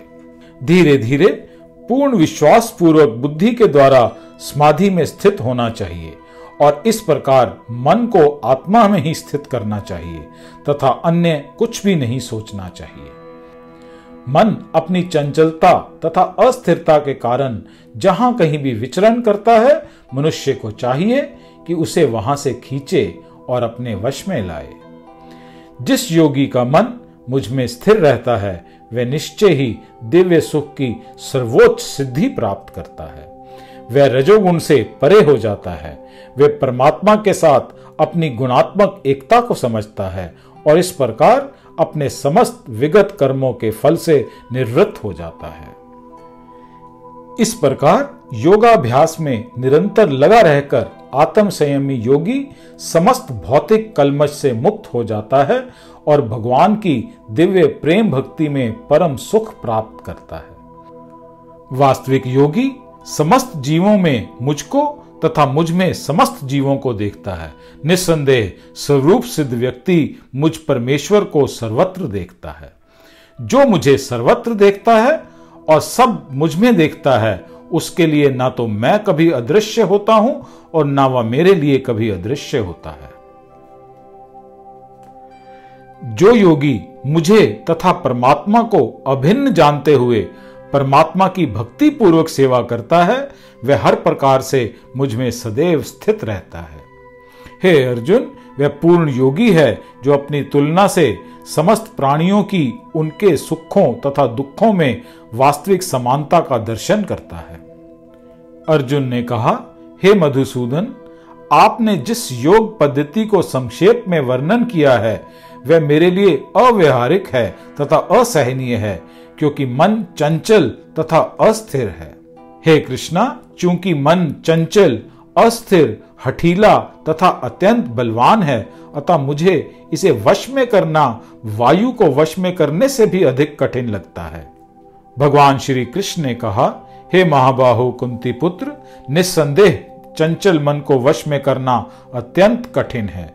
किंतु उपयुक्त अभ्यास द्वारा तथा विरक्ति द्वारा ऐसा संभव किया जा सकता है। जिसका मन अस्थिर है, उसके लिए आत्म साक्षात्कार कठिन कार्य होता है। किंतु जिसका मन संयमित है और जो समुचित उपाय करता है, उसकी सफलता ध्रुव है, ऐसा मेरा मत है। अर्जुन ने कहा, हे कृष्ण, उस असफल योगी की गति क्या है, जो प्रारंभ में श्रद्धा पूर्वक आत्म साक्षात्कार की विधि ग्रहण करता है, किंतु बाद में भौतिकता के कारण उससे विचलित हो जाता है और योग सिद्धि को प्राप्त नहीं कर पाता? हे महाबाहु कृष्णा क्या ब्रह्मा प्राप्ति के मार्ग से भ्रष्ट ऐसा व्यक्ति आध्यात्मिक तथा भौतिक दोनों ही सफलताओं से च्यूत नहीं होता? और छिन्न भिन्न बादल की तरह विनष्ट हो जाता है, जिसके फलस्वरूप उसके लिए किसी लोक में कोई स्थान नहीं रहता? हे कृष्ण, यही मेरा संदेह है, और मैं आपसे इसे पूर्णतया दूर करने की प्रार्थना कर रहा हूँ। आपके अतिरिक्त अन्य कोई ऐसा नहीं है जो इस संदेह को नष्ट कर सके। भगवान ने कहा, हे पृथा पुत्र कल्याण कार्यों में निरत योगी का ना तो इस लोक में और ना ही परलोक में ही विनाश होता है। हे मित्र, भलाई करने वाला कभी बुराई से पराजित नहीं होता। असफल योगी पवित्र आत्माओं के लोकों में अनेकानेक वर्षों तक भोग करने के बाद या तो सदाचारी पुरुषों के परिवार में या कि धनवानों के कुल में जन्म लेता है। अथवा यदि दीर्घ काल तक योग करने के बाद असफल रहे तो वह ऐसे योगियों के कुल में जन्म लेता है जो अति बुद्धिमान है। निश्चय ही इस संसार में ऐसा जन्म दुर्लभ है। हे कुरुनंदन, ऐसा जन्म पाकर वह अपने पूर्व जन्म की देवी चेतना को पुनः प्राप्त करता है और पूर्ण सफलता प्राप्त करने के उद्देश्य से वह आगे उन्नति करने का प्रयास करता है। अपने पूर्व जन्म की देवी चेतना से वह न चाहते हुए भी समय योग के नियमों की ओर आकर्षित होता है। ऐसा जिज्ञासु योगी शास्त्रों के अनुष्ठानों से परे स्थित होता है। और जब योगी समस्त कलमश से शुद्ध होकर सच्ची निष्ठा से आगे प्रगति करने का प्रयास करता है तो वह अंत में अनेका अनेक जन्मों के अभ्यास के पश्चात सिद्धि लाभ प्राप्त करके वह परम गंतव्य को प्राप्त करता है। योगी पुरुष तपस्वी से, ज्ञानी से तथा सकाम कर्मी से बढ़कर होता है। अतः, हे अर्जुन, तुम सभी प्रकार के योगी बनो।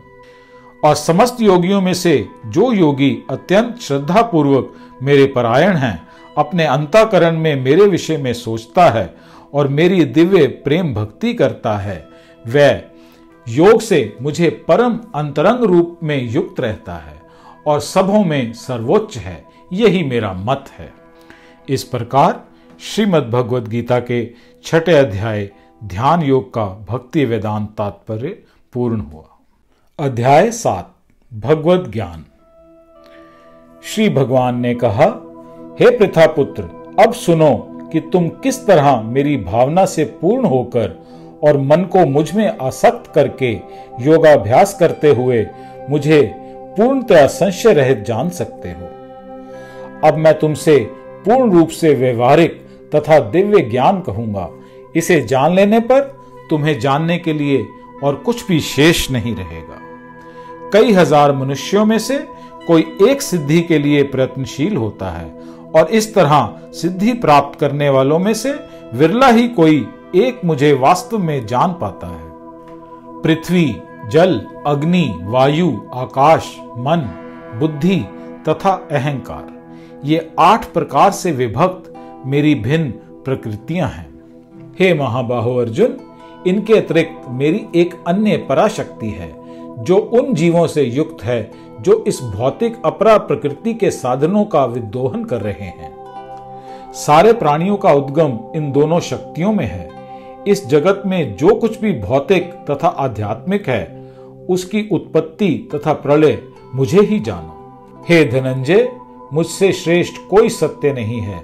जिस प्रकार मोती धागे में गुथे रहते हैं, उसी प्रकार सब कुछ मुझ पर ही आश्रित है। हे कुंती पुत्र, मैं जल का स्वाद हूँ, सूर्य तथा चंद्रमा का प्रकाश हूँ, वैदिक मंत्रों में ओंकार हूँ, आकाश में ध्वनि हूँ तथा मनुष्यों में सामर्थ्य हूँ। मैं पृथ्वी की पवित्र सुगंध और अग्नि की ऊष्मा हूँ। मैं समस्त जीवों का जीवन तथा तपस्वियों का तप हूँ। हे प्रथा पुत्र ये जान लो कि मैं ही समस्त जीवों का आदि बीज हूँ। बुद्धिमानों की बुद्धि तथा समस्त तेजस्वी पुरुषों का तेज हूँ। मैं बलवानों का कामनाओं तथा इच्छा से रहित बल हूँ। हे भरत श्रेष्ठ मैं वह काम हूँ जो धर्म के विरुद्ध नहीं है। तुम जान लो कि मेरी शक्ति द्वारा सारे गुण प्रकट होते हैं। चाहे वो सतोगुण हो, रजोगुण हो या तमोगुण हूँ। एक प्रकार से मैं सब कुछ हूँ, किंतु हूँ स्वतंत्र। मैं प्रकृति के गुणों के अधीन नहीं हूँ, अपितु वे मेरे अधीन हैं। तीनों गुणों के द्वारा मोहग्रस्त ये संसार मुझ गुणातीत तथा विनाशी को नहीं जानता।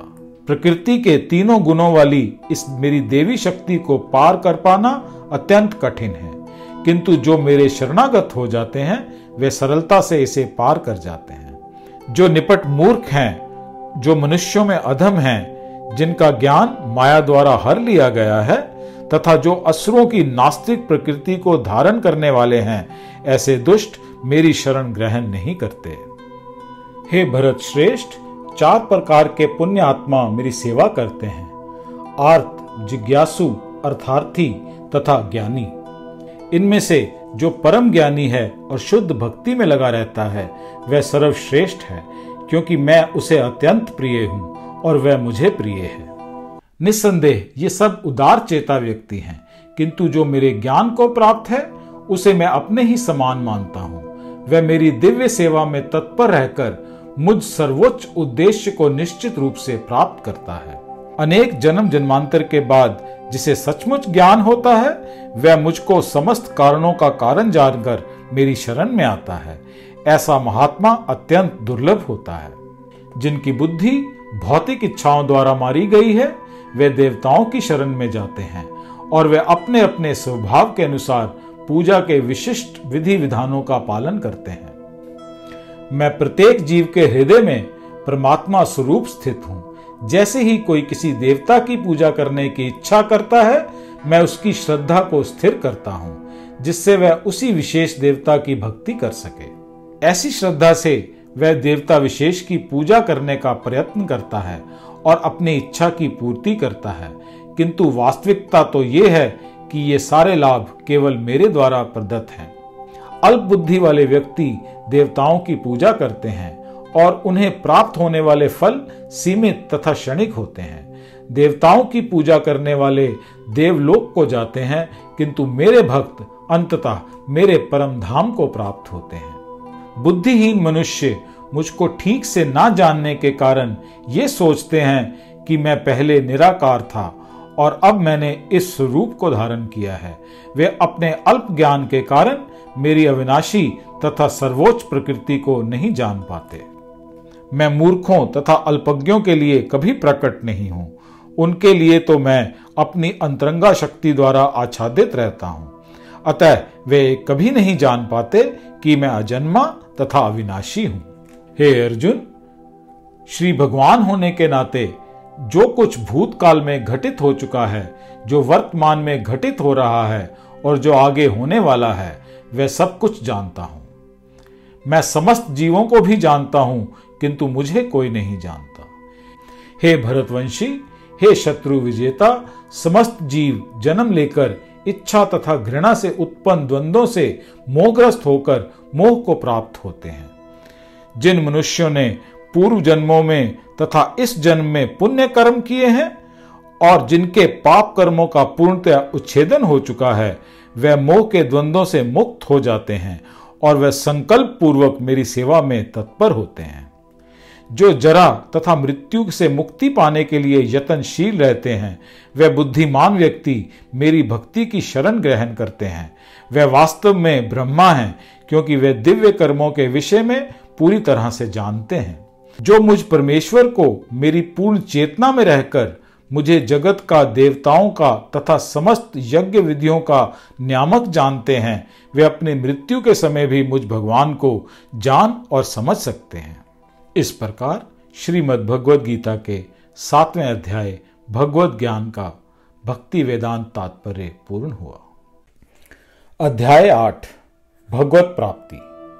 अर्जुन ने कहा, हे भगवान, हे पुरुषोत्तम, ब्रह्मा क्या है? आत्मा क्या है? सकाम कर्म क्या है? ये भौतिक जगत क्या है? तथा देवता क्या है? कृपा करके मुझे ये सब बताइए। हे मधुसूदन यज्ञ का स्वामी कौन है? और वह शरीर में कैसे रहता है? और मृत्यु के समय भक्ति में लगे रहने वाले अपने को कैसे जान पाते हैं? श्री भगवान ने कहा, अविनाशी और दिव्य जीव ब्रह्मा कहलाता है, और उसका नित्य स्वभाव अध्यात्म या आत्म कहलाता है। जीवों के भौतिक शरीर से संबंधित गतिविधि कर्म या सकाम कर्म कहलाती है। हे देधारियों में श्रेष्ठ निरंतर परिवर्तनशील ये भौतिक प्रकृति अधिभूत कहलाती है। भगवान का विराट रूप, जिसमें सूर्य तथा चंद्र जैसे समस्त देवता सम्मिलित हैं, आदि देव कहलाता है। तथा प्रत्येक देहधारी के हृदय में परमात्मा स्वरूप स्थित मैं परमेश्वर आदि यज्ञ कहलाता हूँ। तथा प्रत्येक देहधारी के हृदय में परमात्मा स्वरूप स्थित मैं परमेश्वर आदि यज्ञ कहलाता हूँ।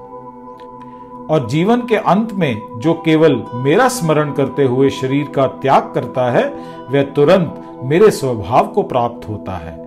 इसमें रंच मात्र भी संदेह नहीं है। हे कुंती पुत्र, शरीर त्यागते समय मनुष्य जिस जिस भाव का स्मरण करता है, वह उस उस भाव को निश्चित रूप से प्राप्त होता है। अतः, हे अर्जुन, तुम्हें सदैव कृष्ण रूप में मेरा चिंतन करना चाहिए और साथ ही युद्ध करने के कर्तव्य को भी पूर्ण करना चाहिए। अपने कर्मों को मुझको समर्पित करके तथा अपने मन और बुद्धि को मुझमें स्थिर करके तुम निश्चित रूप से मुझे प्राप्त कर सकोगे। हे पार्थ, जो व्यक्ति मेरा स्मरण करने में अपना मन निरंतर लगाए रखकर अविचलित भाव से भगवान के रूप में मेरा ध्यान करता है, वह मुझको अवश्य प्राप्त होता है। मनुष्य को चाहिए कि परम पुरुष का ध्यान सर्वज्ञ, पुरातन, नियंता, लघुतम से भी लघुतर, प्रत्येक का पालन करता, समस्त भौतिक बुद्धि से परे, अचिंत्य तथा नित्य पुरुष के रूप में करे। वह सूर्य की भांति तेजवान है और इस भौतिक प्रकृति से परे दिव्य रूप है। मृत्यु के समय जो व्यक्ति अपने प्राणों को भवों के मध्य स्थिर करता है और योग शक्ति के द्वारा अविचलित मन से पूर्ण भक्ति के साथ परमेश्वर के स्मरण में अपने को लगाता है, वह निश्चित रूप से भगवान को प्राप्त होता है। जो वेदों के ज्ञाता हैं, जो ओंकार का उच्चारण करते हैं, और जो सन्यास आश्रम के बड़े बड़े मुनि हैं वे ब्रह्मा में प्रवेश करते हैं। ऐसी सिद्धि की इच्छा करने वाले ब्रह्मचार्य व्रत का अभ्यास करते हैं। अब मैं तुम्हें वह विधि बताऊँगा, जिससे कोई भी व्यक्ति मुक्ति लाभ प्राप्त कर सकता है। समस्त इंद्रिय क्रियाओं से विरक्ति को योग की स्थिति कहा जाता है। इंद्रियों के समस्त द्वारों को बंद करके तथा मन को हृदय में और प्राण वायु को सिर पर केंद्रित करके मनुष्य अपने को योग की स्थिति में स्थापित करता है। इस योगाभ्यास में स्थित होकर तथा अक्षरों के परम संयोग यानी ओंकार का उच्चारण करते हुए यदि कोई भगवान का चिंतन करता है और अपने शरीर का त्याग करता है, वह निश्चित रूप से आध्यात्मिक लोकों में जाता है। हे अर्जुन, जो अनन्य भाव से निरंतर मेरा स्मरण करता है, उसके लिए मैं सुलभ हूँ, क्योंकि वह मेरी भक्ति में प्रवृत्त रहता है। मुझे प्राप्त करके महापुरुष जो भक्ति योगी हैं, कभी भी दुखों से पूर्ण इस अनित्य जगत में नहीं लौटते, क्योंकि उन्हें परम सिद्धि प्राप्त हो चुकी होती है। इस जगत में सर्वोच्च लोक से लेकर निम्नतम सारे लोक दुखों के घर हैं, जहाँ जन्म तथा मरण का चक्र लगा रहता है। किंतु हे कुंती पुत्र, जो मेरे धाम को प्राप्त कर लेता है, वह फिर कभी जन्म नहीं लेता। मानवीय गणना के अनुसार एक हज़ार युग मिलकर ब्रह्मा का एक दिन बनता है, और इतनी ही बड़ी ब्रह्मा की रात्रि भी होती है। ब्रह्मा के दिन के शुभ आरंभ से सारे जीव अव्यक्त अवस्था में व्यक्त होते हैं और जब रात्रि आती है तो वे पुनः अव्यक्त में विलीन हो जाते हैं। जब जब ब्रह्मा का दिन आता है तो ये सारे जीव प्रकट होते हैं और ब्रह्मा की रात्रि होते ही ये विलीन हो जाते हैं। इसके अतिरिक्त एक अन्य अव्यक्त प्रकृति है, जो शाश्वत है और इस व्यक्त तथा अव्यक्त पदार्थ से परे है। ये श्रेष्ठ और कभी ना नाश होने वाली है। जब इस संसार का सब कुछ लय हो जाता है, तब भी उसका नाश नहीं होता। जिसे वेदांती अप्रकट तथा विनाशी बताते हैं, जो परम गंतव्य है, जिसे प्राप्त कर लेने पर कोई वापस नहीं आता, वही मेरा परम धाम है। भगवान, जो सबसे महान है, अनन्य भक्ति द्वारा ही प्राप्त किए जा सकते हैं। यद्यपि वे अपने धाम में विराजमान रहते हैं तो भी वे सर्वव्यापी हैं और उनमें सब कुछ स्थित है। हे भरत श्रेष्ठ अब मैं तुम्हें उन विभिन्न कालों को बताऊँगा, जिनमें इस संसार से पलायन करने के बाद योगी पुनः आता है अथवा नहीं आता। जो परम ब्रह्मा के ज्ञाता हैं, वे अग्निदेव के प्रभाव में, प्रकाश में, दिन के शुभक्षण में, शुक्ल पक्ष में या सूर्य जब उत्तरायण में रहता है इन छह मासों में इस संसार से शरीर त्याग करने पर उस परम ब्रह्मा को प्राप्त करते हैं। जो योगी धुएँ, रात्रि, कृष्ण पक्ष में या सूर्य के दक्षिणायन में रहने के छह महीनों में दिवंगत होता है, वह चंद्रलोक को जाता है, किंतु वहाँ से पुनः पृथ्वी पर चला आता है। वैदिक मत अनुसार इस संसार से पलायन करने के दो ही मार्ग हैं, एक प्रकाश का, दूसरा अंधकार का। जब मनुष्य प्रकाश के मार्ग से जाता है तो वह वापस नहीं आता, किंतु अंधकार के मार्ग से जाने वाला पुनः लौट कर आता है। हे अर्जुन, यद्यपि भक्तगण इन दोनों मार्गों को जानते हैं, किंतु वे मोहग्रस्त नहीं होते। अतः तुम भक्ति में सदैव स्थिर रहो। जो व्यक्ति भक्ति मार्ग स्वीकार करता है, वह वेद अध्ययन, तपस्या, दान, दार्शनिक तथा सकाम करने से प्राप्त होने वाले फलों से वंचित नहीं होता। वह मात्र भक्ति संपन्न करके इन समस्त फलों की प्राप्ति करता है और अंत में परम नित्य धाम को प्राप्त होता है। इस प्रकार श्रीमद् भगवद गीता के आठवें अध्याय भगवत प्राप्ति का भक्ति वेदांत तात्पर्य पूर्ण हुआ। अध्याय नौ। परम गोपनीय ज्ञान। श्री भगवान वाच। श्री भगवान ने कहा, हे अर्जुन, चूँकि तुम मुझसे कभी ईर्षा नहीं करते, इसलिए मैं तुम्हें ये परम गोपनीय तथा अनुभूति बतलाऊँगा, जिसे जानकर तुम संसार के सारे कलेशों से मुक्त हो जाओगे। ये ज्ञान सब विद्याओं का राजा है, जो समस्त रहस्यों में सर्वाधिक गोपनीय है। ये परम शुद्ध है, और चूँकि ये आत्मा की प्रत्यक्ष अनुभूति कराने वाला है। अतः ये धर्म का सिद्धांत है, ये अविनाशी है और अत्यंत सुखपूर्वक संपन्न किया जाता है। हे परंतप, जो लोग भक्ति में श्रद्धा नहीं रखते, वे मुझे प्राप्त नहीं कर पाते। अतः वे इस भौतिक जगत में जन्म मृत्यु के मार्ग पर वापस आते रहते हैं। ये संपूर्ण जगत मेरे अव्यक्त रूप द्वारा व्याप्त है। समस्त जीव मुझमें हैं। किंतु मैं उनमें नहीं हूँ। तथापि मेरे द्वारा उत्पन्न सारी वस्तुएँ मुझमें स्थित नहीं रहती। जरा मेरे योग ऐश्वर्य को देखो। यद्यपि मैं समस्त जीवों का पालक हूँ और सर्वत्र व्याप्त हूँ, लेकिन मैं इस विराट अभिव्यक्ति का अंश नहीं हूँ, क्योंकि मैं सृष्टि का कारण स्वरूप हूँ। जिस प्रकार सर्वत्र प्रभमान प्रबल वायु सदैव आकाश में स्थित रहती है उसी प्रकार समस्त उत्पन्न प्राणियों को मुझमें स्थित जानो। हे कुंती पुत्र, कल्प का अंत होने पर सारे प्राणी मेरी प्रकृति में प्रवेश करते हैं और अन्य कल्प के आरंभ होने पर मैं उन्हें अपनी शक्ति से पुनः उत्पन्न करता हूँ। संपूर्ण विराट जगत मेरे अधीन है। ये मेरी इच्छा से बारंबार स्वतः प्रकट होता रहता है और मेरी ही इच्छा से अंत में विनष्ट हो जाता है। हे धनंजय, ये सारे कर्म मुझे नहीं बाँध पाते हैं। मैं उदासीन की भांति इन सारे भौतिक कर्मों से सदैव विरक्त रहता हूँ। हे कुंती पुत्र, ये भौतिक प्रकृति मेरी शक्तियों में से एक है और मेरी अध्यक्षता में कार्य करती है, जिससे सारे चर तथा अचर प्राणी उत्पन्न होते हैं। इसके शासन में ये जगत बारंबार सृजित और विनष्ट होता रहता है।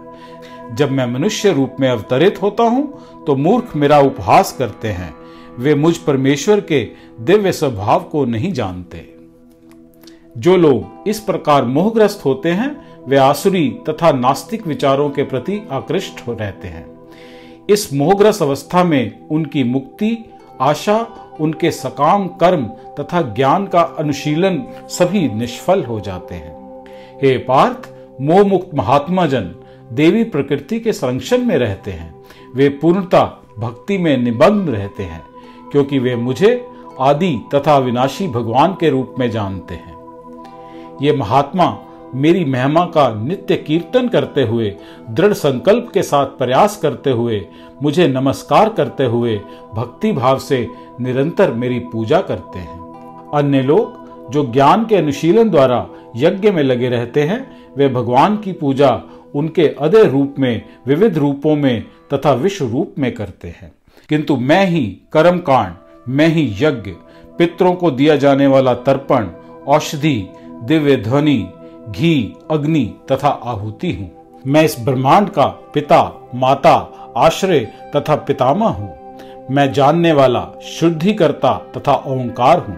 मैं ऋग्वेद, सामवेद तथा यजुर्वेद भी हूँ। मैं ही लक्ष्य पालनकर्ता, स्वामी, साक्षी, धाम शरण स्थली तथा अत्यंत प्रिय मित्र हूँ। मैं सृष्टि द्वारा प्रलय सबका आधार, आश्रय तथा विनाशी बीज भी हूँ। हे अर्जुन, मैं ही ताप प्रदान करता हूँ और वर्षा को रोकता तथा लाता हूँ। मैं ही अमृत्व हूँ और साक्षात मृत्यु भी हूँ। आत्मा तथा पदार्थ दोनों मुझी में हैं। जो वेदों का अध्ययन करते हैं तथा सोमरस का पान करते हैं, वे स्वर्ग की प्राप्ति, गवेषणा करते हुए अप्रत्यक्ष रूप से मेरी पूजा करते हैं। वे पाप कर्मों से शुद्ध होकर इंद्र के पवित्र स्वर्गिक धाम में जन्म लेते हैं, जहाँ वे देवताओं का सा आनंद भोगते हैं। इस प्रकार जब वे विस्तृत स्वर्गिक इंद्रिय सुख का भोग कर लेते हैं और उनके पुण्य कर्मों का फल क्षीण हो जाता है तो वह इस मृत्यु लोक में पुनः लौट आते हैं। इस प्रकार जो तीनों वेदों के सिद्धांतों में दृढ़ रहकर इंद्रिय सुख की गवेषणा करते हैं, उन्हें जन्म मृत्यु का चक्र ही मिल पाता है। किंतु जो लोग अनन्य भाव से मेरे दिव्य स्वरूप का ध्यान करते हुए निरंतर मेरी पूजा करते हैं, उनकी जो आवश्यकताएँ होती हैं, उन्हें मैं पूरा करता हूँ। और जो कुछ उनके पास है, उसकी रक्षा करता हूँ। हे कुंती पुत्र, जो लोग अन्य देवताओं के भक्त हैं और उनकी श्रद्धा पूर्वक पूजा करते हैं, वास्तव में वे भी मेरी पूजा ही करते हैं, किंतु वे ये त्रुटिपूर्ण ढंग से करते हैं। मैं ही समस्त यज्ञों का एकमात्र भोक्ता तथा स्वामी हूँ। अतः जो लोग मेरे वास्तविक दिव्य स्वभाव को नहीं पहचान पाते, वे नीचे गिर जाते हैं। जो देवताओं की पूजा करते हैं, वे देवताओं के बीच जन्म लेंगे। जो पितरों को पूजते हैं, वे पितरों के पास जाते हैं। जो भूत प्रेतों की उपासना करते हैं, वे उन्हीं के बीच जन्म लेते हैं। और जो मेरी पूजा करते हैं, वो मेरे साथ निवास करते हैं। यदि कोई प्रेम तथा भक्ति के साथ मुझे पत्र, पुष्प, फल या जल प्रदान करता है तो मैं उसे स्वीकार करता हूँ। हे कुंती पुत्र तुम जो कुछ करते हो, जो कुछ खाते हो, जो कुछ अर्पित करते हो, या दान देते हो, और जो भी तपस्या करते हो, उसे मुझे अर्पित करते हुए करो।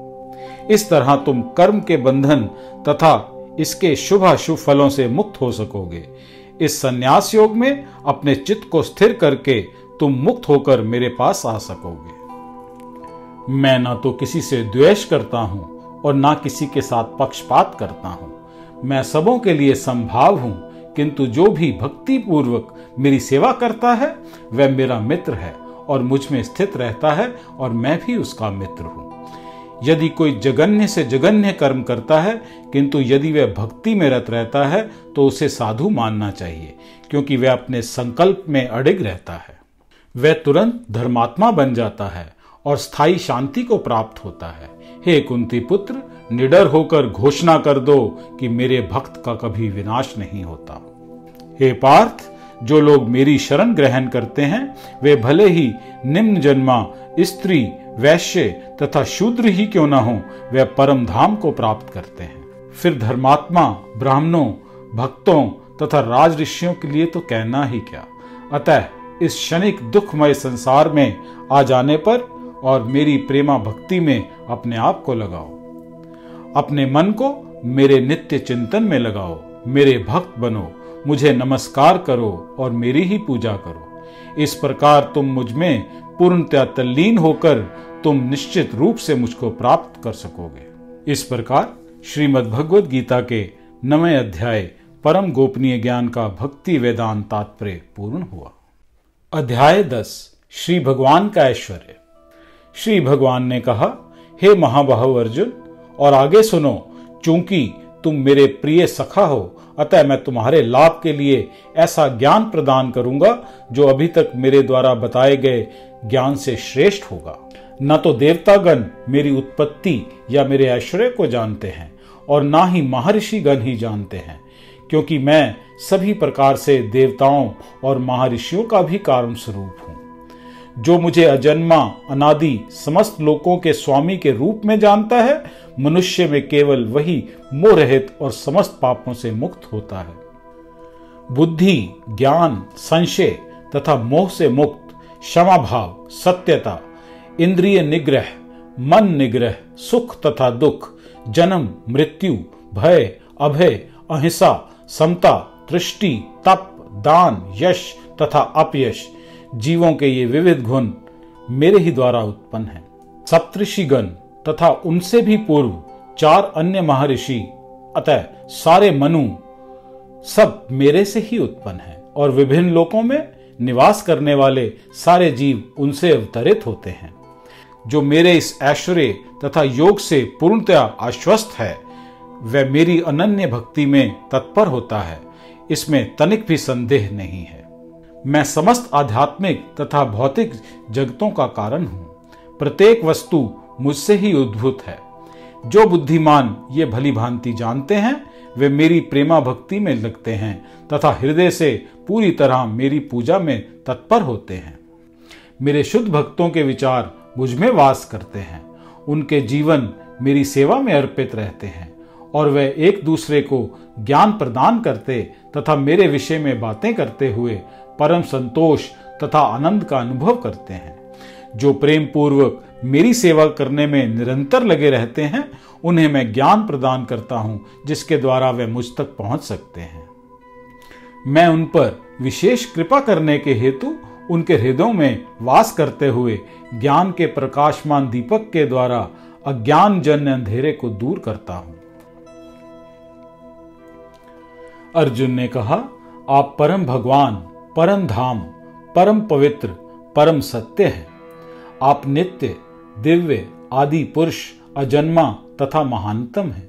नारद, असित, देविल तथा व्यास जैसे ऋषि आपके इस सत्य की पुष्टि करते हैं और अब आप समय भी मुझमें प्रकट कह रहे हैं।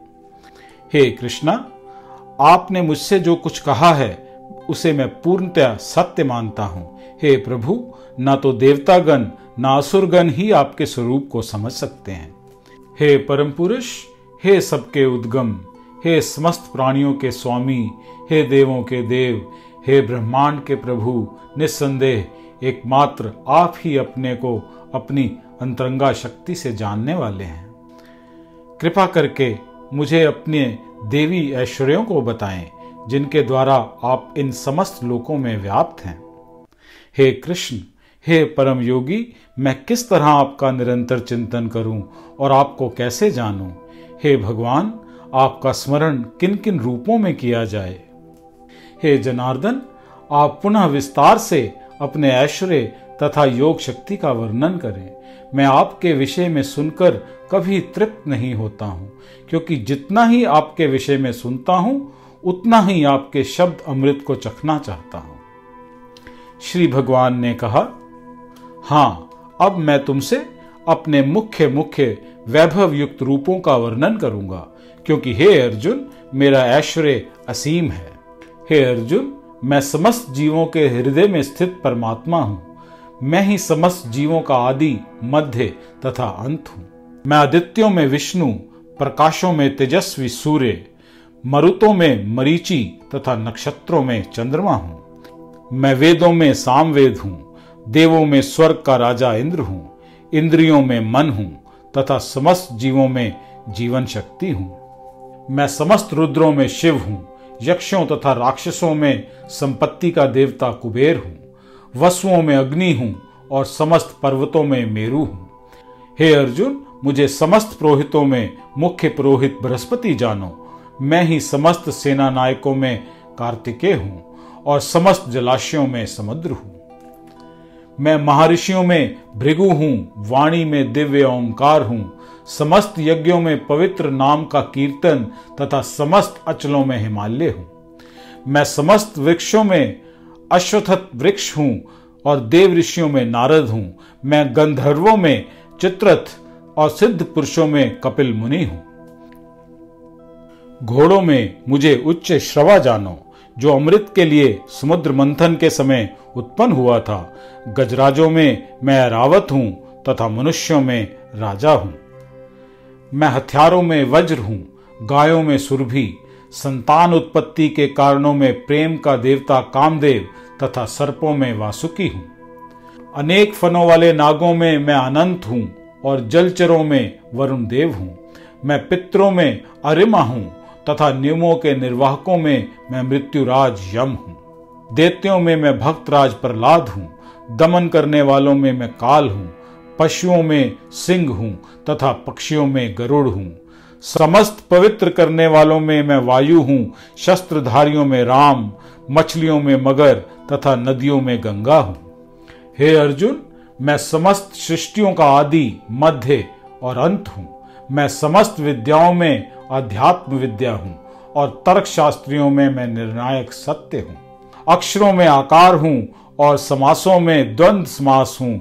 मैं शाश्वत काल भी हूँ, मैं सृष्टाओं में ब्रह्मा हूँ। मैं सर्वभक्षी मृत्यु हूँ और मैं ही आगे होने वालों को उत्पन्न करने वाला हूँ। स्त्रियों में मैं कीर्ति, श्री, वाक, स्मृति, मेघा, धृति तथा क्षमा हूँ। मैं सामवेद के गीतों में बृहसाम हूँ। और छंदों में गायत्री हूँ, समस्त महीनों में माघ शीर्ष हूँ, तथा समस्त ऋतुओं में फूल खिलाने वाली वसंत ऋतु हूँ। मैं छलियों में जुआ हूँ, तेजस्वियों में तेज हूँ, मैं विजय हूँ, साहस हूँ और बलवानों का बल हूँ। मैं वृष्णवंशियों में वासुदेव और पांडवों में अर्जुन हूँ, मैं समस्त मुनियों में व्यास तथा महान विचारकों में उष्णा हूँ। अराजकता को दमन करने वाले समस्त साधनों में से मैं दंड हूँ, और जो विजय के आकांक्षी हैं, उनकी मैं नीति हूँ। रहस्य में मैं मौन हूँ, और बुद्धिमानों में मैं ज्ञान हूँ। यही नहीं अर्जुन, मैं समस्त सृष्टि का जनक बीज हूँ। ऐसा चर तथा अचर कोई भी प्राणी नहीं है जो मेरे बिना रह सके। हे परंतप, मेरी देवी विभूतियों का अंत नहीं है। मैंने तुमसे जो कुछ कहा वह तो मेरी अनंत विभूतियों का संकेत मात्र है। तुम जान लो कि सारा ऐश्वर्य, सौंदर्य तथा तेजस्वी सृष्टियों में मेरे तेज के एक सफुलिंग मात्र से उद्भुत है। किंतु हे अर्जुन, इस सारे विशद ज्ञान की आवश्यकता क्या है? मैं तो एक अंश मात्र से संपूर्ण ब्रह्मांड में व्याप्त होकर इसको धारण करता हूँ। इस प्रकार दसवें अध्याय श्री भगवान का ऐश्वर्य का भक्ति वेदांत तात्पर्य पूर्ण हुआ। अध्याय ग्यारह। अर्जुन वाच अर्जुन ने कहा, आपने जिन अत्यंत गोपनीय आध्यात्मिक विषयों का मुझे उपदेश दिया है, उसे सुनकर मेरा अब मोह दूर हो गया है। हे कमल नयन मैं आपसे प्रत्येक जीव की उत्पत्ति तथा लय के विषय में विस्तार से सुना है। और आपकी अक्षय महिमा को अनुभव किया है। हे पुरुषोत्तम, हे परमेश्वर यद्यपि आपको मैं अपने समक्ष आपके द्वारा वर्णित आपके वास्तविक रूप में देख रहा हूँ, किंतु मैं ये देखने का इच्छुक हूँ कि आप इस दृश्य जगत में किस प्रकार प्रविष्ट हुए हैं, मैं आपको उसी रूप में दर्शन करना चाहता हूँ। हे प्रभु, हे योगेश्वर, यदि आप सोचते हैं कि मैं आपके विश्व रूप देखने में समर्थ हो सकता हूँ तो कृपया करके मुझे अपने असीम विश्व रूप को दिखलाइए। भगवान ने कहा, हे अर्जुन, हे पार्थ, अब तुम मेरे ऐश्वर्य को सैकड़ों, हज़ारों प्रकार के देवी तथा विविध रंगों वाले रूपों को देखो। हे भारत, लो तुम आदित्यों, वसुओं, रुद्रों, अश्विनी कुमारों तथा अन्य देवताओं के विभिन्न रूपों को यहाँ देखो। तुम ऐसे अनेक आश्चर्यमय रूप को देखोगे, जिन्हें पहले किसी ने ना तो कभी देखा है और ना ही सुना है। हे अर्जुन, तुम जो भी देखना चाहो, उसे तत्क्षण मेरे शरीर में देखो। तुम इस समय तथा भविष्य में जो भी देखना चाहते हो, उसको ये विश्व रूप दिखाने वाला है। यहाँ एक ही स्थान पर चर अचर सब कुछ है। किंतु तुम मुझे अपनी नाखों से नहीं देख सकते। अतः मैं तुम्हें दिव्य आँखें दे रहा हूँ। अब मेरे योग ऐश्वर्य को देखो। संजय ने कहा, हे राजा, इस प्रकार कहकर महायोगेश्वर भगवान ने अर्जुन को अपना विश्व रूप दिखलाया। अर्जुन ने इस विश्व रूप में असंख्य मुख, असंख्य नेत्र तथा असंख्य आश्चर्य में दृश्य देखे। ये रूप अनेक देवी आभूषणों से अलंकृत था और अनेक देवी हथियार उठाए हुए थे। ये देवी मालाएँ तथा वस्त्र धारण किए था और उस पर अनेक दिव्य सुगंधियाँ लगी थी। सब कुछ आश्चर्य में तेजमय, असीम तथा सर्वत्र व्याप्त था। यदि आकाश में हज़ारों सूर्य एक साथ उदय हों तो उनका प्रकाश शायद परम पुरुष के इस विश्व रूप के तेज की समता कर सके। उस समय अर्जुन भगवान के विश्व रूप में एक ही स्थान पर स्थित हज़ारों भागों में विभक्त ब्रह्मांड के अनंत अंशों को देख सका। तब मोहग्रस्त और आश्चर्यचकित रोमांचित होते हुए अर्जुन ने प्रणाम करने के लिए मस्तक झुकाया और वह हाथ जोड़कर भगवान से प्रार्थना करने लगा। अर्जुन ने कहा, हे भगवान कृष्णा, मैं आपके शरीर में सारे देवताओं तथा अन्य विविध जीवों को एकत्र देख रहा हूँ। मैं कमल पर आसीन ब्रह्मा जी, शिव जी तथा समस्त ऋषियों अतः दिव्य सर्पों को देख रहा हूँ। हे विश्वेश्वर, हे विश्व रूप मैं आपके शरीर में अनेकानेक हाथ, पेट, मुँह तथा आँखें देख रहा हूँ, जो सर्वत्र फैले हैं, जिनका कोई अंत नहीं है। आप में ना तो अंत दिखता है, न मध्य, न आदि। आपके रूप को उस चकाचौंध तेज के कारण देख पाना कठिन है, क्योंकि ये प्रज्वलित अग्नि की भांति अथवा सूर्य के अपार प्रकाश की भांति चारों ओर फैल रहा है। तो भी मैं इस तेजोमय रूप को सर्वत्र देख रहा हूँ, जो अनेक मुकुटों, गदाओं तथा चक्रों से विभूषित है। आप परम आद्य गे वस्तु हैं। आप इस ब्रह्मांड के परम आधार हैं। आप अव्यय तथा पुराण पुरुष हैं। आप सनातन धर्म के पालक भगवान हैं, यही मेरा मत है। आप आदि, मध्य तथा अंत से रहित हैं। आपका यश अनंत है। आपकी असंख्य भुजाएँ हैं और सूर्य तथा चंद्रमा आपकी आँखें हैं। मैं आपके मुख से प्रज्वलित अग्नि निकलते और आपके तेज से संपूर्ण ब्रह्मांड को जलते हुए देख रहा हूँ। यद्यपि आप एक हैं, किंतु आप आकाश तथा सारे लोकों एवं उनके बीच के समस्त अवकाश में व्याप्त हैं। हे महापुरुष, आपके इस अद्भुत तथा भयानक रूप को देखकर सारे लोग भयभीत हैं। देवों का सारा समूह आपकी शरण ले रहा है और आप में प्रवेश कर रहा है। उनमें से कुछ अत्यंत भयभीत होकर हाथ जोड़े आपकी प्रार्थना कर रहे हैं। महर्षियों तथा सिद्धों के समूह कल्याण हो कहकर वैदिक स्तोत्रों का पाठ करते हुए आपकी स्तुति कर रहे हैं। शिव के विविध रूप आदित्य गण वसु, साध्य, विश्वदेव, दोनों अश्विनी कुमार, मरुदगण, पितृगण, गंधर्व, यक्ष, असुर तथा सिद्ध देव सभी आपको आश्चर्य पूर्वक देख रहे हैं। हे महाबाहु, आपके इस अनेक मुख नेत्र, बाहों, जंघा, पाँव, पेट तथा भयानक दांतों वाले विराट रूप को देखकर देवतागण सहित सभी लोग अत्यंत विचलित हैं और उन्हीं की तरह मैं भी हे। सर्वव्यापी विष्णु, नाना ज्योतिर्मय रंगों से युक्त आपको आकाश का स्पर्श करते हुए मुख फैलाए तथा बड़ी बड़ी चमकती आँखें निकाले देखकर भय से मेरा मन विचलित है। मैं न तो धैर्य धारण कर पा रहा हूँ, न मानसिक संतुलन ही पा रहा हूँ। हे देवेश, हे जगन निवास आप मुझ पर प्रसन्न हो। मैं इस प्रकार से आपके प्रलयाग्नि स्वरूप मुखों को तथा विकराल दांतों को देखकर अपना संतुलन नहीं रख पा रहा हूँ। मैं सब ओर से मोहग्रस्त हो रहा हूँ। धित राष्ट्र के सारे पुत्र अपने समस्त सहायक राजाओं के सहित तथा भीष्म, द्रोण, कर्ण एवं हमारे प्रमुख योद्धा भी आपके विकराल मुख में प्रवेश कर रहे हैं। उनमें से कुछ के शिरों को तो मैं आपके दांतों के बीच चूर्णित देख रहा हूँ।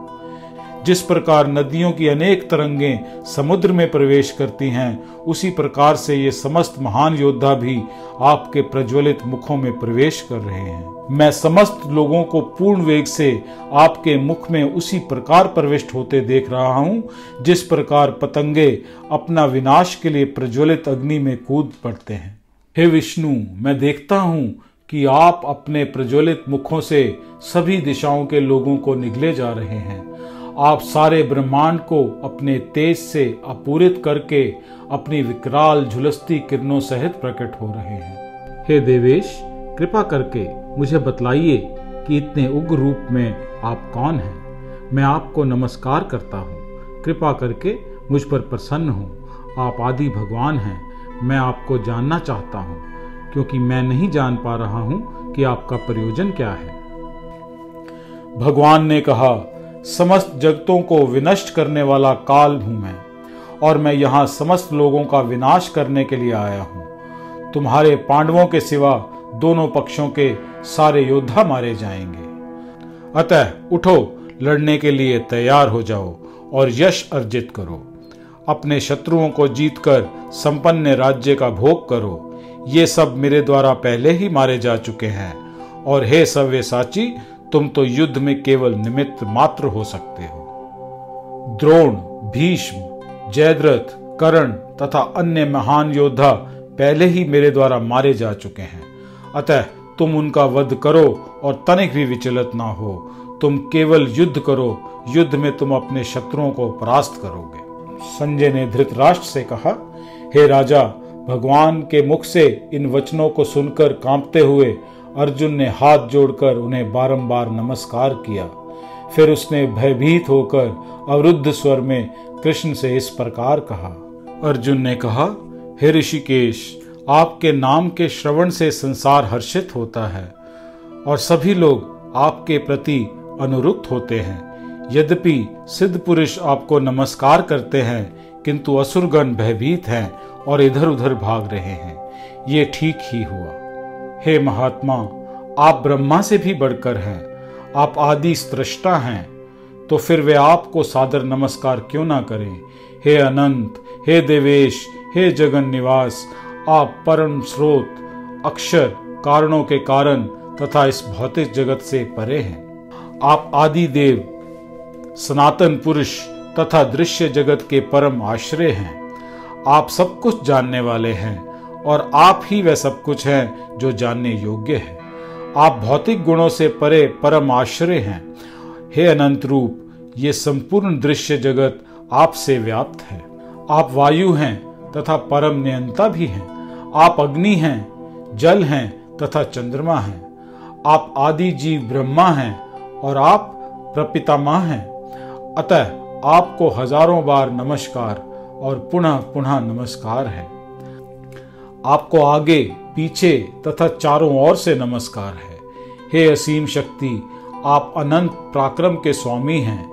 आप सर्वव्यापी हैं, अतः आप सब कुछ हैं।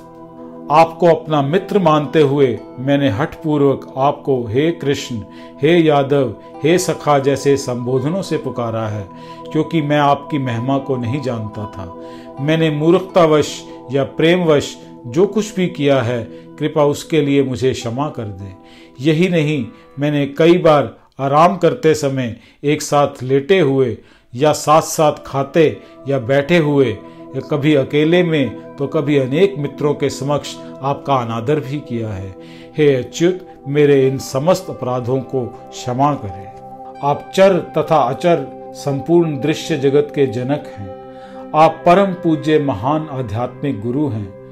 न तो कोई आपके तुल्य है, न ही कोई आपके समान हो सकता है।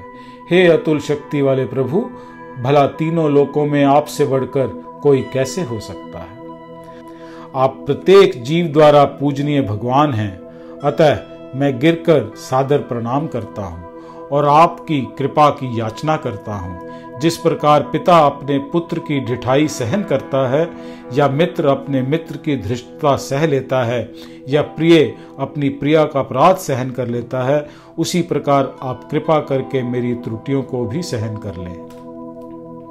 पहले कभी न देखे गए आपके इस विराट रूप का दर्शन करके मैं पुलकित हो रहा हूँ, किंतु साथ ही मेरा मन भयभीत हो रहा है।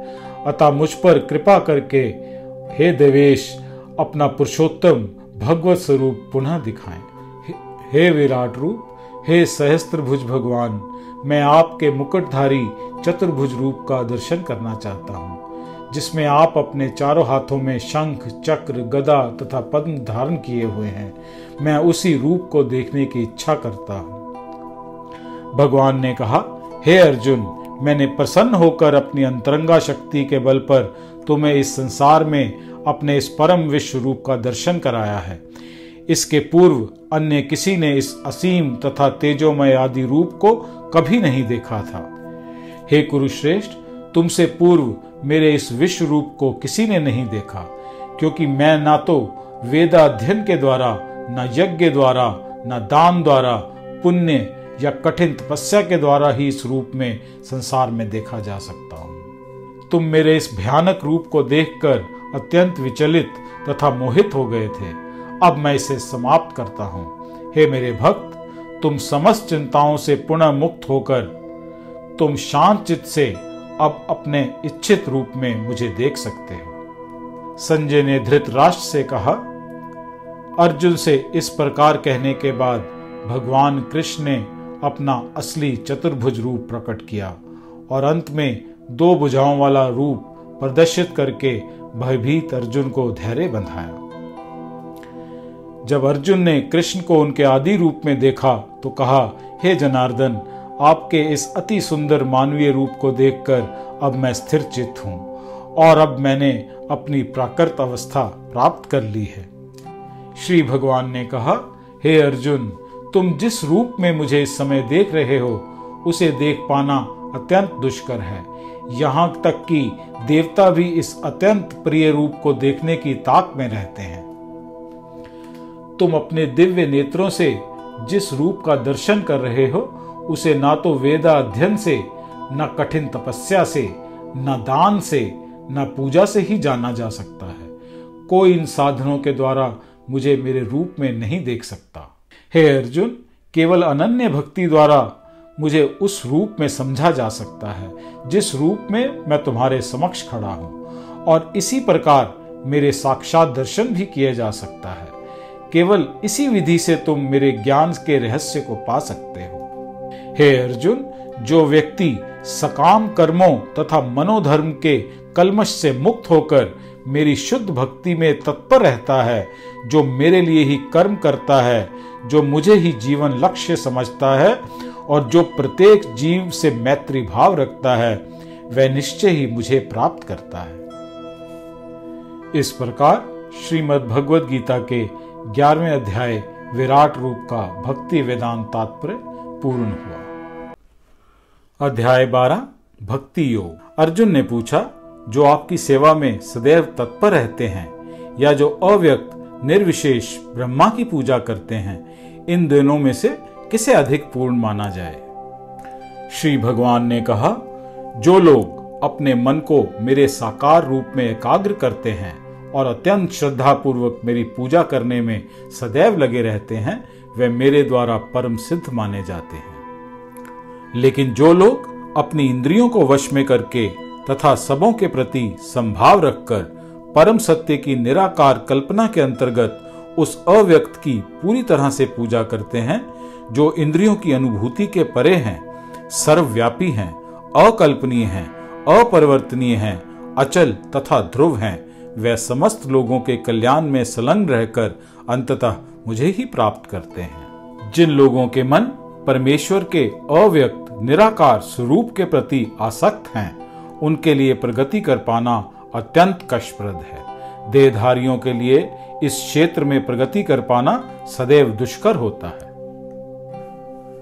जो अपने सारे कार्यों को मुझमें अर्पित करके तथा अविचलित भाव से मेरी भक्ति करते हुए मेरी पूजा करते हैं और अपने चितों को मुझ पर स्थिर करके निरंतर मेरा ध्यान करते हैं, उनके लिए हे पार्थ, मैं जन्म मृत्यु के सागर से शीघ्र उद्धार करने वाला हूँ। मुझ भगवान में अपने चित्त को स्थिर करो और अपनी सारी बुद्धि मुझमें लगाओ। इस प्रकार तुम निस्संदेह मुझमें सदैव वास करोगे। हे अर्जुन, हे धनंजय, यदि तुम अपने चित्त को अविचल भाव से मुझ पर स्थिर नहीं कर सकते तो तुम भक्ति योग के विधि विधानों का पालन करो। इस प्रकार तुम मुझे प्राप्त करने की चाह को उत्पन्न करो। यदि तुम भक्ति योग के विधि विधानों का भी अभ्यास नहीं कर सकते तो मेरे लिए कर्म करने का प्रयत्न करो, क्योंकि मेरे लिए कर्म करने से तुम पूर्ण अवस्था को प्राप्त होगे। किंतु यदि तुम मेरे इस भावना अमृत में कर्म करने में असमर्थ हो तो तुम अपने कर्म के समस्त फलों को त्याग कर कर्म करने का तथा आत्मस्थित होने का प्रयत्न करो। यदि तुम यह अभ्यास नहीं कर सकते तो ज्ञान के अनुशीलन में लग जाओ। लेकिन ज्ञान से श्रेष्ठ ध्यान है, और ध्यान से भी श्रेष्ठ कर्म फलों का परित्याग, क्योंकि ऐसे त्याग से मनुष्य को मन की शांति प्राप्त हो सकती है। जो किसी से द्वेष नहीं करता, लेकिन सभी जीवों का दयालु मित्र है, जो अपने को स्वामी नहीं मानता और मिथ्या अहंकार से मुक्त है, जो सुख दुख में संभाव रहता है, सहिष्णु है, सदैव आत्म संतुष्ट रहता है आत्म संयमी है, तथा जो निश्चय के साथ मुझमें मन तथा बुद्धि को स्थिर करके भक्ति में लगा रहता है, ऐसा भक्त मुझे अत्यंत प्रिय है, जिससे किसी को कष्ट नहीं पहुँचता तथा जो अन्य किसी के द्वारा विचलित नहीं किया जा सकता, जो सुख दुख में, भय तथा चिंता में संभाव रहता है, वह मुझे अत्यंत प्रिय है। मेरा ऐसा भक्त, जो सामान्य कार्यकलापों पर आश्रित नहीं है, जो शुद्ध है, दक्ष है, चिंता रहित है, समस्त कष्टों से रहित है, और किसी फल के लिए प्रयत्नशील नहीं रहता, वह मुझे अति प्रिय है। जो ना कभी हर्षित होता है, ना शोक करता है, जो ना पछताता है, ना इच्छा करता है। तथा जो शुभ तथा अशुभ दोनों प्रकार की वस्तुओं का परित्याग कर देता है, ऐसा भक्त मुझे अत्यंत प्रिय है। जो मित्रों तथा शत्रुओं के लिए समान है, जो मान तथा अपमान, शीत तथा गर्मी, सुख तथा दुख, यश तथा अपयश में संभाव रखता है जो दूषित संगति से सदैव मुक्त रहता है, जो सदैव मौन और किसी भी वस्तु से संतुष्ट रहता है, जो किसी प्रकार के घर बार की परवाह नहीं करता, जो ज्ञान में दृढ़ है और जो भक्ति में संलग्न है, ऐसा पुरुष मुझे अत्यंत प्रिय है। जो इस भक्ति के अमर पथ का अनुसरण करते हैं और जो मुझे ही अपना चरम लक्ष्य बनाकर श्रद्धा सहित पूर्ण रूपेण संलग्न रहते हैं वे भक्त मुझे अत्यधिक प्रिय है। इस प्रकार श्रीमद् भगवद गीता के बारहवें अध्याय भक्ति योग का भक्ति वेदांत तात्पर्य पूर्ण हुआ। अध्याय तेरह, प्रकृति, पुरुष तथा चेतना। अर्जुन वाच। अर्जुन ने कहा, हे कृष्णा, मैं प्रकृति और पुरुष, क्षेत्र और क्षेत्रज्ञ तथा ज्ञान और ज्ञ के बीच में जानने का इच्छुक हूँ। श्री भगवान ने कहा, हे कुंती पुत्र, ये शरीर क्षेत्र कहलाता है और इस क्षेत्र को जानने वाला क्षेत्रज्ञ है। हे भरतवंशी, तुम्हें ज्ञात होना चाहिए कि मैं भी समस्त शरीरों में ज्ञाता भी हूँ और इस शरीर तथा इसके ज्ञाता को जान लेना ज्ञान कहलाता है। ऐसा मेरा मत है। अब तुम मुझसे ये संक्षेप में सुनो कि कर्म क्षेत्र क्या है। ये किस प्रकार बना है? इसमें क्या परिवर्तन होते हैं? या ये कहाँ उत्पन्न होता है? इस कर्म क्षेत्र को जानने वाला कौन है और उसके क्या प्रभाव हैं? विभिन्न वेदिक ग्रंथों में विभिन्न ऋषियों ने कार्यकलापों के क्षेत्र तथा उनके कार्यकलापों के ज्ञाता के ज्ञान का वर्णन किया है। इसे विशेष रूप से वेदांत सूत्र में कार्य कारण के समस्त तर्क समेत प्रस्तुत किया गया है। पंच महाभूत अहंकार, बुद्धि, तीनों गुणों की अप्रकट अवस्था, दसों इंद्रियाँ तथा मन, पाँच इंद्रिय विषय, इच्छा, द्वेष, सुख, दुख, संघात, जीवन के लक्षण तथा धैर्य, इन सबको संक्षेप में कर्म का क्षेत्र तथा उसकी अंत क्रियाएँ कहा जाता है। विनम्रता, दम्भहीनता, अहिंसा, सहिष्णुता, सरलता, प्रमाणिक गुरु के पास जाना, पवित्रता, स्थिरता आत्म संयम इंद्रिय तृप्ति के विषयों का परित्याग, अहंकार का अभाव, जन्म, मृत्यु, वृद्धावस्था तथा रोगों के दोषों की अनुभूति, वैराग्य, संतान, स्त्री, घर तथा अन्य वस्तुओं की ममता से मुक्ति, अच्छी तथा बुरी घटनाओं के प्रति संभाव, मेरे प्रति निरंतर अनन्य भक्ति, एकांत स्थान में रहने की इच्छा, जन समूह में विलगाव, आत्म साक्षात्कार की महत्वता को स्वीकारना तथा परम सत्य की दार्शनिक खोज, इन सबको मैं ज्ञान घोषित करता हूँ और इनके अतिरिक्त जो भी है, वो सब अज्ञान है। अब मैं तुम्हें गय के विषय में बतलाऊँगा, जिसे जानकर तुम नित्य ब्रह्मा का आस्वादन कर सकोगे। ये ब्रह्मा या आत्मा जो अनादि है और मेरे अधीन है, इस भौतिक जगत के कार्य कारण से परे स्थित है। उनके हाथ, पाँव, आँखें, सिर तथा मुँह तथा उनके कान सर्वत्र हैं। इस प्रकार परमात्मा सभी वस्तुओं में व्याप्त होकर अवस्थित है। परमात्मा समस्त इंद्रियों का मूल स्रोत है, फिर भी वह इंद्रियों से रहित है। वह समस्त जीवों के पालन करता होकर भी अनासक्त है। वह प्रकृति के गुणों से परे है, फिर भी वह भौतिक प्रकृति के समस्त गुणों के स्वामी है। परम सत्य, जड़ तथा जंगम समस्त जीवों के बाहर तथा भीतर स्थित है। सूक्ष्म होने के कारण वह भौतिक इंद्रियों के द्वारा जानने या देखने से परे है। यद्यपि वे अत्यंत दूर रहते हैं, किंतु हम सबों के निकट भी हैं।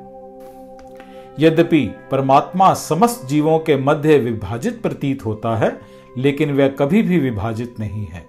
वह एक रूप में स्थित है। यद्यपि वह प्रत्येक जीव का पालन करता है, लेकिन यह समझना चाहिए कि वह सबों का सहार करता है और सबों को जन्म देता है। वह समस्त प्रकाशमान वस्तुओं के प्रकाश स्रोत हैं। वह भौतिक अंधकार से परे हैं, अगोचर हैं, वे ज्ञान हैं गेय हैं और ज्ञान के लक्ष्य हैं। वह सबके हृदय में स्थित हैं। इस प्रकार मैंने कर्म क्षेत्र ज्ञान तथा ज्ञ का संक्षेप में वर्णन किया। इसे केवल मेरे भक्त ही पूरी तरह समझ सकते हैं और इस तरह मेरे स्वभाव को प्राप्त होते हैं। प्रकृति तथा जीवों को अनादि समझना चाहिए। उनके विकार तथा गुण प्रकृति जन्य हैं। प्रकृति समस्त भौतिक कारणों तथा कार्यों के हेतु कही जाती है। और जीव इस संसार में विविध सुख दुख के भोग का कारण कहा जाता है। इस प्रकार जीव प्रकृति के तीनों गुणों का भोग करता हुआ प्रकृति में ही जीवन बिताता है। ये उस प्रकृति के साथ उसकी संगति के कारण है। इस तरह उसे उत्तम तथा अधम योनियाँ मिलती रहती हैं। तो भी इस शरीर में एक अन्य दिव्य भोगता है, जो ईश्वर है। परम स्वामी है और साक्षी तथा अनुमति देने वालों के रूप में विद्यमान है और जो परमात्मा कहलाता है। जो व्यक्ति प्रकृति, जीव तथा प्रकृति के गुणों की अंत क्रिया से संबंधित इस विचारधारा को समझ लेता है, उसे मुक्ति की प्राप्ति सुनिश्चित है। उसका वर्तमान स्थिति चाहे जैसी भी हो, यहाँ पर उसका पुनर्जन्म नहीं होता। कुछ लोग परमात्मा को ध्यान के द्वारा अपने भीतर देखते हैं। तो दूसरे लोग ज्ञान के अनुशीलन द्वारा और कुछ ऐसे हैं जो निष्काम कर्म योग द्वारा देखते हैं। ऐसे लोग भी हैं जो आध्यात्मिक ज्ञान से अवगत नहीं होते, पर अन्यों से परम पुरुष के विषय में सुनकर उनकी पूजा करने लगते हैं। ये लोग भी प्रमाणिक पुरुषों से श्रवण करने की मनोवृत्ति होने के कारण जन्म तथा मृत्यु के पथ को पार कर जाते हैं। हे भरतवंशियों में श्रेष्ठ, ये जान लो कि चर तथा अचर, जो भी तुम्हें अस्तित्व में दिख रहा है वह कर्म क्षेत्र तथा क्षेत्र के ज्ञाता का संयोग मात्र है। जो परमात्मा को समस्त शरीरों में आत्मा के साथ देखता है और जो ये समझता है कि इस नश्वर शरीर के भीतर ना तो आत्मा, ना ही परमात्मा कभी भी विनष्ट होता है, वही वास्तव में देखता है। जो व्यक्ति परमात्मा को सर्वत्र तथा प्रत्येक जीव के समान रूप में वर्तमान देखता है, वह अपने मन के द्वारा अपने आप को भ्रष्ट नहीं करता। इस प्रकार वह दिव्य गंतव्य को प्राप्त करता है। जो ये देखता है कि सारे कार्य शरीर द्वारा संपन्न किए जाते हैं, जिसकी उत्पत्ति प्रकृति से हुई है, और जो देखता है कि आत्मा कुछ भी नहीं करता, वह यथार्थ में देखता है। जब विवेकवान व्यक्ति विभिन्न भौतिक शरीरों के कारण विभिन्न स्वरूपों को देखना बंद कर देता है और यह देखता है कि किस प्रकार से जीव सर्वत्र फैले हुए हैं तो वह ब्रह्मा बोध को प्राप्त होता है। शाश्वत दृष्टि संपन्न लोग ये देख सकते हैं कि अविनाशी आत्मा दिव्य, शाश्वत तथा गुणों से अतीत है। हे अर्जुन भौतिक शरीर के साथ संपर्क होते हुए भी आत्मा ना तो कुछ करता है और ना ही लिप्त होता है। यद्यपि आकाश सर्वव्यापी है, किंतु अपनी सूक्ष्म प्रकृति के कारण किसी वस्तु से लिप्त नहीं होता। इसी तरह ब्रह्मा दृष्टि में स्थित आत्मा शरीर में स्थित रहते हुए भी शरीर से लिप्त नहीं होता। हे भरत पुत्र जिस प्रकार सूर्य अकेले इस सारे ब्रह्मांड को प्रकाशित करता है, उसी प्रकार शरीर के भीतर स्थित एक आत्मा सारे शरीर को चेतना से प्रकाशित करता है। जो लोग ज्ञान के चक्षुओं से शरीर तथा शरीर के ज्ञाता के अंतर को देखते हैं और भव बंधन से मुक्ति की विधि को भी जानते हैं, उन्हें परम लक्ष्य प्राप्त होता है। इस प्रकार श्रीमद् भगवद गीता के तेरहवें अध्याय, प्रकृति, पुरुष तथा चेतना का भक्ति वेदांत तात्पर्य पूर्ण हुआ। अध्याय चौदह, प्रकृति के तीन गुण। भगवान ने कहा, अब मैं तुमसे समस्त ज्ञानों में सर्वश्रेष्ठ इस परम ज्ञान को पुनः कहूँगा, जिसे जान लेने पर समस्त मुनियों ने परम सिद्धि प्राप्त की है। इस ज्ञान में स्थिर होकर मनुष्य मेरे जैसे स्वभाव को प्राप्त कर सकता है। इस प्रकार स्थित हो जाने पर वह न तो सृष्टि के समय उत्पन्न होता है और न ही प्रलय के समय विचलित होता है। हे भरत पुत्र ब्रह्मा नामक समग्र भौतिक वस्तु जन्म का स्रोत है और मैं इसी ब्रह्मा को गर्भस्थ करता हूँ, जिससे समस्त जीवों का जन्म संभव होता है। हे कुंती पुत्र तुम ये समझ लो कि समस्त प्रकार की जीव योनिया इस भौतिक प्रकृति में जन्म द्वारा संभव हैं। और मैं उनका बीज प्रदाता पिता हूँ। भौतिक प्रकृति तीन गुणों से युक्त है, और ये हैं सतोगुण, रजोगुण तथा तमोगुण। हे महाबाहु अर्जुन, जब शाश्वत जीव प्रकृति के संसर्ग में आता है तो वह इन गुणों में बन जाता है। हे निष्पाप, सतोगुण अन्य गुणों की अपेक्षा अधिक शुद्ध होने के कारण प्रकाश प्रदान करने वाला और मनुष्यों को सारे पाप कर्मों से मुक्त करने वाला है। जो लोग इस गुण में स्थित होते हैं, वे सुख तथा ज्ञान के भाव से बन जाते हैं। हे कुंती पुत्र, रजोगुण की उत्पत्ति असीम आकांक्षाओं तथा तृष्णाओं से होती है, और इसी के कारण ये देहधारी जीव सकाम कर्मों से बन जाता है। हे भरत पुत्र, तुम जान लो कि अज्ञान से उत्पन्न तमोगुण समस्त देहधारी जीवों का मोह है। इस गुण के प्रतिफल, प्रमाद, आलस तथा नींद है, जो बद्ध जीवियों को बांधते हैं। हे भरत पुत्र सतोगुण मनुष्य को सुख से बांधता है, रजोगुण सकाम कर्म से बांधता है, और तमोगुण मनुष्य के ज्ञान को ढककर उसे पागलपन से बांधता है। हे भरत पुत्र कभी कभी सतोगुण रजोगुण तथा तमोगुण को परास्त करके प्रधान बन जाता है तो कभी रजोगुण सतो तथा तमोगुण को परास्त कर देता है। और कभी ऐसा भी होता है कि तमोगुण, सतोगुण तथा रजोगुणों को परास्त कर देता है, इस प्रकार श्रेष्ठता के लिए निरंतर स्पर्धा चलती ही रहती है। सतोगुण की अभिव्यक्ति को तभी अनुभव किया जा सकता है जब शरीर के सारे द्वार ज्ञान के प्रकाश से प्रकाशित होते हैं। हे भरतवंशियों में प्रमुख, जब रजोगुण में वृद्धि होती है तो अत्यधिक आसक्ति, सकाम कर्म, गहन उद्यम तथा अनियंत्रित इच्छा और लालसा के लक्षण प्रकट होते हैं। जब तमोगुण में वृद्धि हो जाती है तो हे कुरुपुत्र, अंधेरा, जड़ता, प्रमत्ता तथा मोह का प्रकाट्य होता है। जब कोई सतोगुण में मरता है तो उसे महर्षियों के विशुद्ध उच्चतर लोकों की प्राप्ति होती है। जब कोई रजोगुण में मरता है, वह सकाम कर्मियों के बीच में जन्म ग्रहण करता है। और जब कोई तमोगुण में मरता है तो वह पशु योनि के बीच में जन्म धारण करता है। पुण्य कर्म का फल शुद्ध होता है और सात्विक कहलाता है, लेकिन रजोगुण में संपन्न कर्म का फल दुख होता है। और तमोगुण में किए गए कर्म मूर्खता में प्रतिफलित होते हैं। सतोगुण से वास्तविक ज्ञान उत्पन्न होता है, रजोगुण से लोभ उत्पन्न होता है और तमोगुण से अज्ञान, परमाद और मोह उत्पन्न होते हैं। सतोगुणी व्यक्ति ऊपर उच्च लोकों को जाते हैं, रजोगुणी इसी पृथ्वी लोक में रह जाते हैं और जो अत्यंत तमोगुण में स्थित हैं, वे नीचे नरक लोकों में जाते हैं।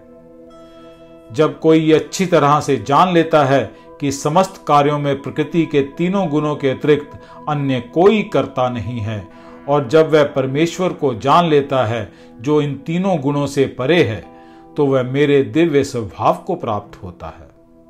जब देहधारी जीव भौतिक शरीर से संबंधित इन तीनों गुणों को लांघने में समर्थ होता है तो वह जन्म, मृत्यु, बुढ़ापा तथा उनके कष्टों से मुक्त हो सकता है। और इसी जीवन में अमृत का भोग कर सकता है। अर्जुन ने पूछा, हे भगवान, जो इन तीनों गुणों से परे है, वह किन लक्षणों के द्वारा जाना जाता है? उसका आचरण कैसा होता है और वह प्रकृति के गुणों को किस प्रकार लांघता है?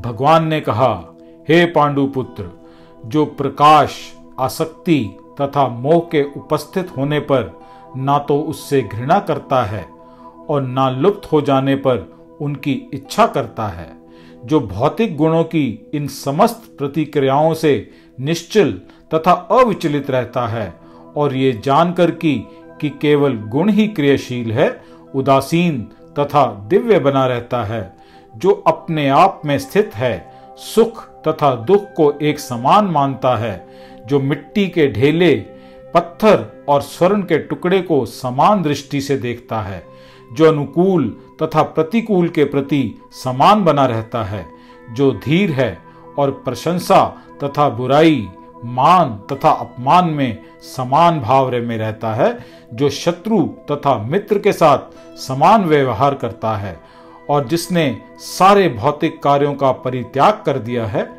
ऐसे व्यक्ति को प्रकृति के गुणों से अतीत कहते हैं।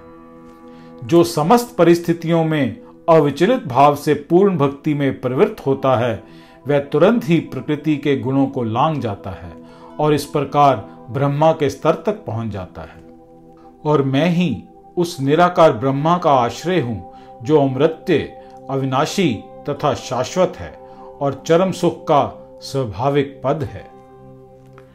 इस प्रकार श्रीमद् भगवद गीता के चौदवें अध्याय प्रकृति के तीन गुण का भक्ति वेदांत तात्पर्य पूर्ण हुआ। अध्याय पंद्रह, पुरुषोत्तम योग। भगवान ने कहा कहा जाता है कि शाश्वत, अश्वत्थ वृक्ष है, जिसकी जड़ें तो ऊपर की ओर हैं और शाखाएँ नीचे की ओर, तथा पत्तियाँ वैदिक स्तोत्र हैं। जो इस वृक्ष को जानता है, वह वेदों का ज्ञाता है। इस वृक्ष की शाखाएँ ऊपर तथा नीचे फैली हुई हैं। और प्रकृति के तीनों गुणों द्वारा पोषित हैं। इसकी टहनियाँ इंद्र विषय हैं। इस वृक्ष की जड़ें नीचे की ओर भी जाती हैं, जो मानव समाज के सकाम कर्मों से बंधी हुई हैं। इस वृक्ष के वास्तविक स्वरूप का अनुभव इस जगत में नहीं किया जा सकता। कोई भी नहीं समझ सकता कि इसका आदि कहाँ है, अंत कहाँ है, या इसका आधार कहाँ है। लेकिन मनुष्य को चाहिए कि इस दृढ़ मूल वाले वृक्ष को विरक्ति के शस्त्र से काट गिराए।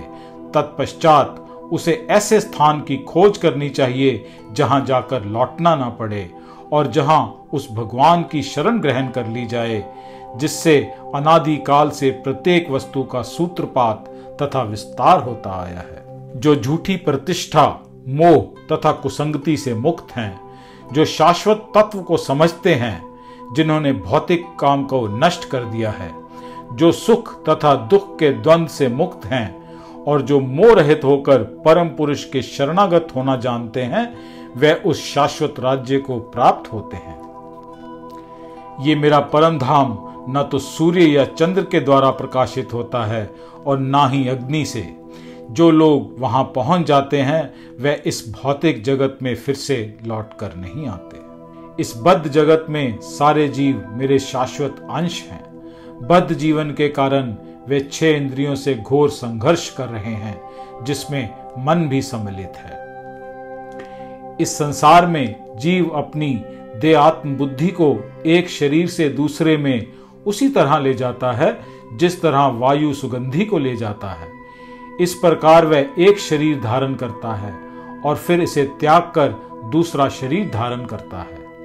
इस प्रकार दूसरा स्थूल शरीर धारण करके जीव विशेष प्रकार का कान, आँख, जिह्वा, नाक तथा त्वचा प्राप्त करता है, जो मन के चारों ओर संपुजित है। इस प्रकार वह इंद्रिय विषयों के एक विशिष्ट समुचे का भोग करता है। मूर्ख, ना तो ये समझते हैं कि जीव किस प्रकार अपना शरीर त्याग सकता है। ना ही वे ये समझ पाते हैं कि प्रकृति के गुणों के अधीन वह किस तरह के शरीर का भोग करता है। लेकिन जिसकी आँखें ज्ञान में प्रशिक्षित होती हैं, वह ये सब देख सकता है। आत्म साक्षात्कार को प्राप्त प्रयत्नशील योगी जन ये सब स्पष्ट रूप से देख सकते हैं, लेकिन जिनके मन विकसित नहीं है और जो आत्म साक्षात्कार को प्राप्त नहीं है, वह प्रयत्न करके भी ये नहीं देख पाते कि क्या हो रहा है। सूर्य का तेज जो सारे विश्व के अंधकार को दूर करता है मुझसे ही निकलता है। चंद्रमा तथा अग्नि के तेज भी मुझसे ही उत्पन्न होते हैं। मैं प्रत्येक लोक में प्रवेश करता हूँ और मेरी शक्ति से सारे लोक अपनी कक्षा में स्थित रहते हैं। मैं चंद्रमा बनकर समस्त वनस्पतियों को जीवन रस प्रदान करता हूँ। मैं समस्त जीवों के शरीरों में पाचन अग्नि हूँ और मैं प्राणवायु में रहकर चार प्रकार के अन्नों को पचाता हूँ। मैं प्रत्येक जीव के हृदय में आसीन हूँ। और मुझसे ही स्मृति, ज्ञान तथा विस्मृति होती है। मैं ही वेदों के द्वारा जानने योग्य हूँ। निस्संदेह मैं वेदांत का संकलन करता तथा समस्त वेदों का जानने वाला हूँ। जीव दो प्रकार के हैं, च्युत तथा अच्युत। भौतिक जगत में प्रत्येक जीव च्युत होता है और आध्यात्मिक जगत में प्रत्येक जीव अच्युत होता है। इन दोनों के अतिरिक्त एक परम पुरुष परमात्मा है, जो साक्षात अविनाशी भगवान है और जो तीनों लोकों में प्रवेश करके उनका पालन कर रहा है। चूँकि मैं शर तथा अक्षर दोनों से परे हूँ और चूँकि मैं सर्वश्रेष्ठ हूँ, अतः मैं इस जगत में वेदों में परम पुरुष के रूप में विख्यात हूँ। जो कोई भी मुझे संशय रहित होकर पुरुषोत्तम भगवान के रूप में जानता है, वह सब कुछ जानने वाला है। अतएव, हे भरत पुत्र वह व्यक्ति मेरी पूर्ण भक्ति में रत होता है। हे पाप रहित, ये वैदिक शास्त्रों का सर्वाधिक गुप्त अंश है, जिसे मैंने अब प्रकट किया है। जो कोई इसे समझता है, वह बुद्धिमान हो जाएगा और उसके प्रयास पूर्ण होंगे। इस प्रकार श्रीमद् भगवद गीता के पंद्रहवें अध्याय पुरुषोत्तम योग का भक्ति वेदांत तात्पर्य पूर्ण हुआ। अध्याय सोलह, देवी तथा आसुरी स्वभाव। श्री भगवान वाच।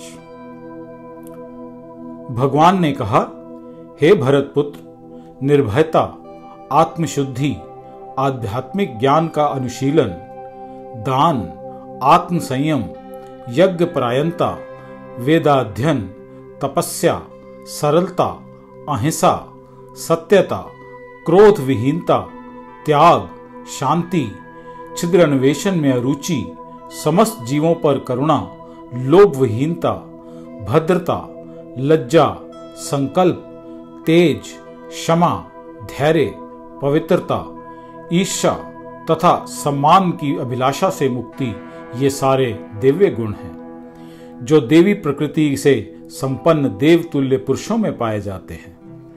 हे पृथा पुत्र दंभ, दर्प, अभिमान, क्रोध, कठोरता तथा ज्ञान, ये आसुरी स्वभाव वालों के गुण हैं। दिव्य गुण मोक्ष के अनुकूल हैं और आसुरी गुण बंधन दिलाने के लिए हैं। हे पांडु पुत्र तुम चिंता मत करो, क्योंकि तुम देवी गुणों से युक्त होकर जन्मे हो।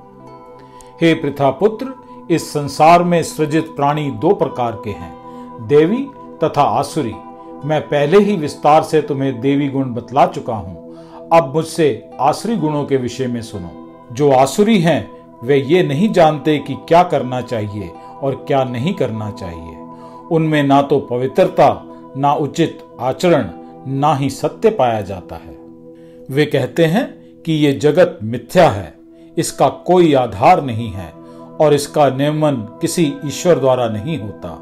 उनका कहना है कि ये कामेच्छा से उत्पन्न होता है और काम के अतिरिक्त अन्य कोई कारण नहीं है। ऐसे निष्कर्षों का अनुगमन करते हुए आसुरी लोग, जिन्होंने आत्मज्ञान खो दिया है और जो बुद्धिहीन हैं, ऐसे अनुपयोगी और भव्य कार्यों में प्रवृत्त हुए हैं, जो संसार में विनाश के कारण के लिए होता है। ऐसे निष्कर्षों का अनुगमन करते हुए आसुरी लोग, जिन्होंने आत्मज्ञान खो दिया है और जो बुद्धिहीन हैं ऐसे अनुपयोगी और भयावह कार्यों में प्रवृत्त होते हैं जो संसार का विनाश करने के लिए होता है।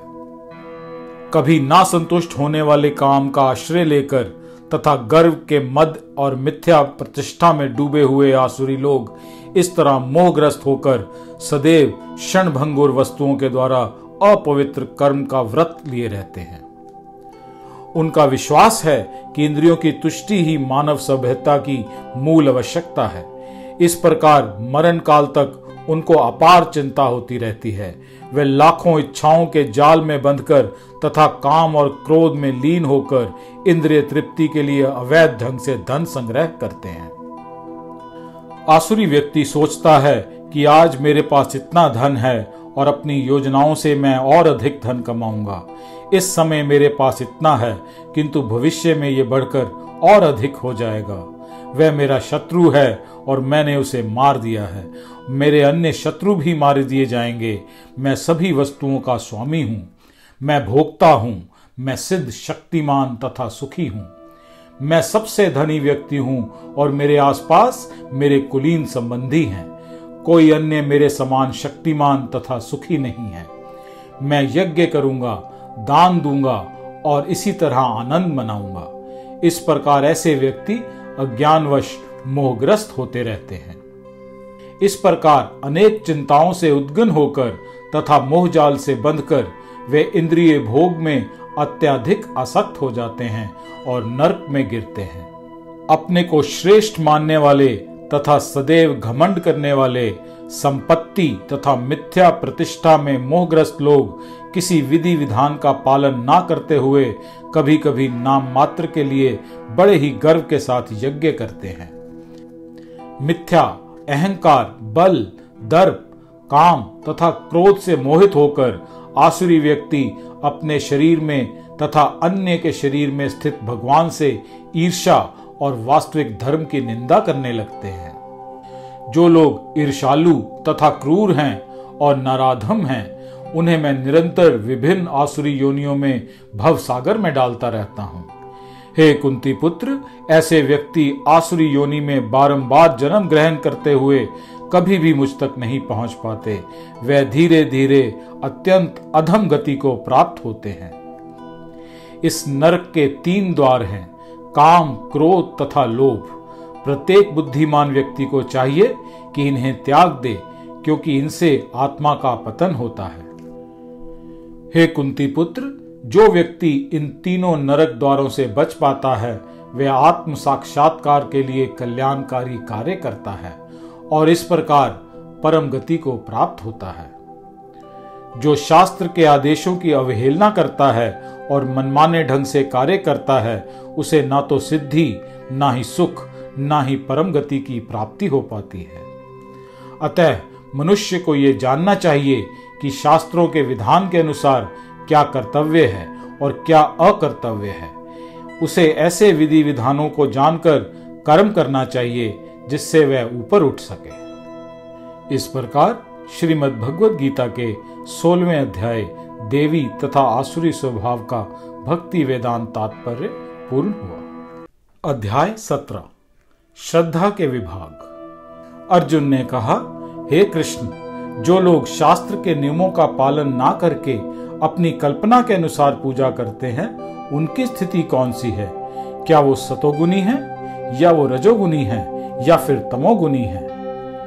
भगवान ने कहा, देहधारी जीव द्वारा अर्जित गुणों के अनुसार उसकी श्रद्धा तीन प्रकार की हो सकती है। सतोगुनी, रजोगुनी अथवा तमोगुनी। अब इसके विषय में मुझसे सुनो। हे भरत पुत्र विभिन्न गुणों के अंतर्गत अपने अपने अस्तित्व के अनुसार मनुष्य एक विशेष प्रकार की श्रद्धा विकसित करता है। अपने द्वारा अर्जित गुणों के अनुसार ही जीव को विशेष श्रद्धा से युक्त कहा जाता है। सतोगुणी व्यक्ति देवताओं को पूजते हैं। रजोगुनी यक्षों या राक्षसों की पूजा करते हैं और तमोगुणी व्यक्ति भूत प्रेतों को पूजते हैं। जो लोग दंभ तथा अहंकार से अभिभूत होकर शास्त्र विरुद्ध कठोर तपस्या और व्रत करते हैं, जो काम तथा आसक्ति द्वारा प्रेरित होते हैं, जो मूर्ख हैं तथा जो शरीर के भौतिक तत्वों का तथा शरीर के भीतर स्थित परमात्मा को कष्ट पहुंचाते हैं, वे असुर कहे जाते हैं। यहाँ तक कि प्रत्येक व्यक्ति जो भोजन पसंद करता है वह भी प्रकृति के गुणों के अनुसार तीन प्रकार का होता है। यही बात यज्ञ, तपस्या तथा दान के लिए भी सत्य है। अब उनके भेदों के विषय में सुनो। जो भोजन सात्विक व्यक्तियों को प्रिय होता है वह आयु बढ़ाने वाला होता है। जीवन को शुद्ध करने वाला तथा बल, स्वास्थ्य, सुख तथा तृप्ति प्रदान करने वाला होता है। ऐसा भोजन रसमय, स्निग्ध, स्वास्थ्यप्रद तथा हृदय को भाने वाला होता है। अत्यधिक तीखे, खट्टे, नमकीन, गरम चटपटे, शुष्क तथा जलन उत्पन्न करने वाले भोजन रजोगुणी व्यक्तियों को प्रिय होते हैं। ऐसे भोजन दुख, शोक तथा रोग उत्पन्न करते हैं। खाने से तीन घंटे पूर्व पकाया गया स्वादहीन, वियोजित एवं सड़ा, जूठा तथा अस्पर्शीय वस्तुओं से युक्त भोजन उन लोगों को प्रिय होता है जो तामसी होते हैं। यज्ञों में वही यज्ञ सात्विक होता है जो शास्त्र के निर्देशानुसार, कर्तव्य समझकर उन लोगों के द्वारा किया जाता है, जो फल की इच्छा नहीं करते। लेकिन हे भरत श्रेष्ठ जो यज्ञ किसी भौतिक लाभ के लिए या गर्ववश किया जाता है, उसे तुम राजसी जानो। जो यज्ञ शास्त्र के निर्देशों की अवहेलना करके, प्रसाद वितरण किए बिना, वैदिक मंत्रों का उच्चारण किए बिना, पुरोहितों को दक्षिणा दिए बिना तथा श्रद्धा के बिना संपन्न किया जाता है, वह तामसी माना जाता है। परमेश्वर, ब्राह्मणों, गुरु माता पिता जैसे गुरुजनों की पूजा करना तथा पवित्रता, सरलता, ब्रह्मचार्य और अहिंसा ही शारीरिक तपस्या है। सच्चे भाने वाले हितकर तथा अन्यों को शुद्ध ना करने वाले वाक्य बोलना और वैदिक साहित्य का नियमित परायण करना, यही वाणी की तपस्या है।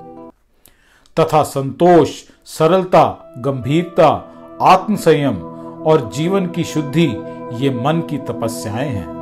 भौतिक लाभ की इच्छा ना करने वाले तथा केवल परमेश्वर में प्रवृत्त मनुष्यों द्वारा दिव्य श्रद्धा से संपन्न ये तीन प्रकार की तपस्या, सात्विक तपस्या कहलाती है।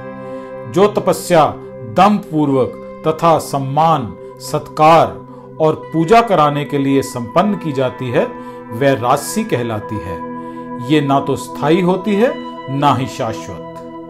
मूर्खतावश आत्म उत्पीड़न के लिए या अन्यों को विनष्ट करने या हानि पहुँचाने के लिए जो तपस्या की जाती है, वह तामसी कहलाती है। जो दान कर्तव्य समझकर किसी प्रत्युपकार की आशा के बिना समुचित काल तथा स्थान में और योग्य व्यक्ति को दिया जाता है, वह सात्विक माना जाता है।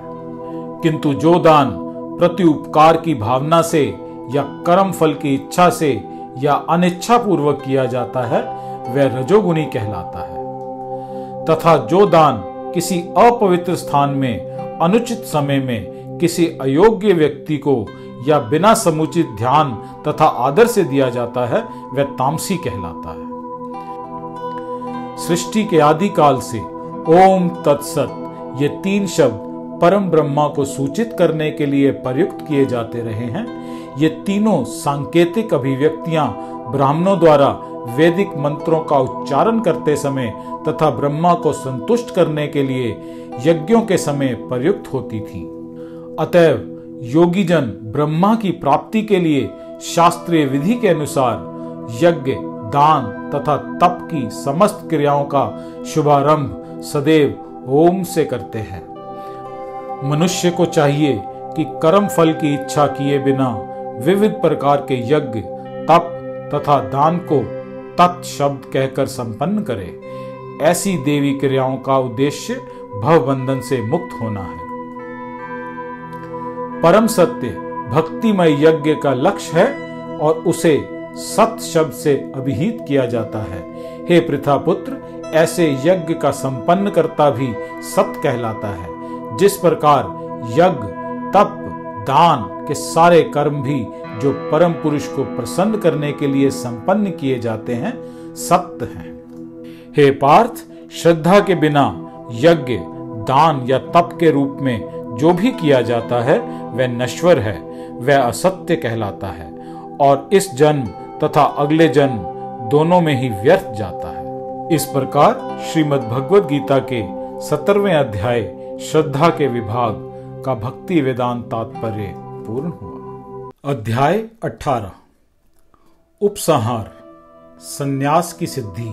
अर्जुन ने कहा, हे महाबाहु, मैं त्याग का उद्देश्य जानने का इच्छुक हूँ और हे ऋषिकेश, मैं त्यागमय जीवन का भी उद्देश्य जानना चाहता हूँ। भगवान ने कहा, भौतिक इच्छा पर आधारित कर्मों के परित्याग को विद्वान लोग संन्यास कहते हैं। और समस्त कर्मों के फल त्याग को बुद्धिमान लोग त्याग कहते हैं। कुछ विद्वान घोषित करते हैं कि समस्त प्रकार के सकाम कर्मों को दोषपूर्ण समझकर त्याग देना चाहिए। किंतु अन्य विद्वान मानते हैं कि यज्ञ, दान तथा तपस्या के कर्मों को कभी नहीं त्यागना चाहिए। हे भरत श्रेष्ठ अब त्याग के विषय में मेरा निर्णय सुनो। हे नरशार्दुल, शास्त्रों में त्याग तीन तरह का बताया गया है। यज्ञ, दान तथा तपस्या के कर्मों का कभी परित्याग नहीं करना चाहिए। उन्हें अवश्य संपन्न करना चाहिए। निसंदेह यज्ञ, दान तथा तपस्या महात्माओं को भी शुद्ध बनाते हैं। इन सारे कार्यों को किसी प्रकार की आसक्ति या फल की आशा के बिना संपन्न करना चाहिए।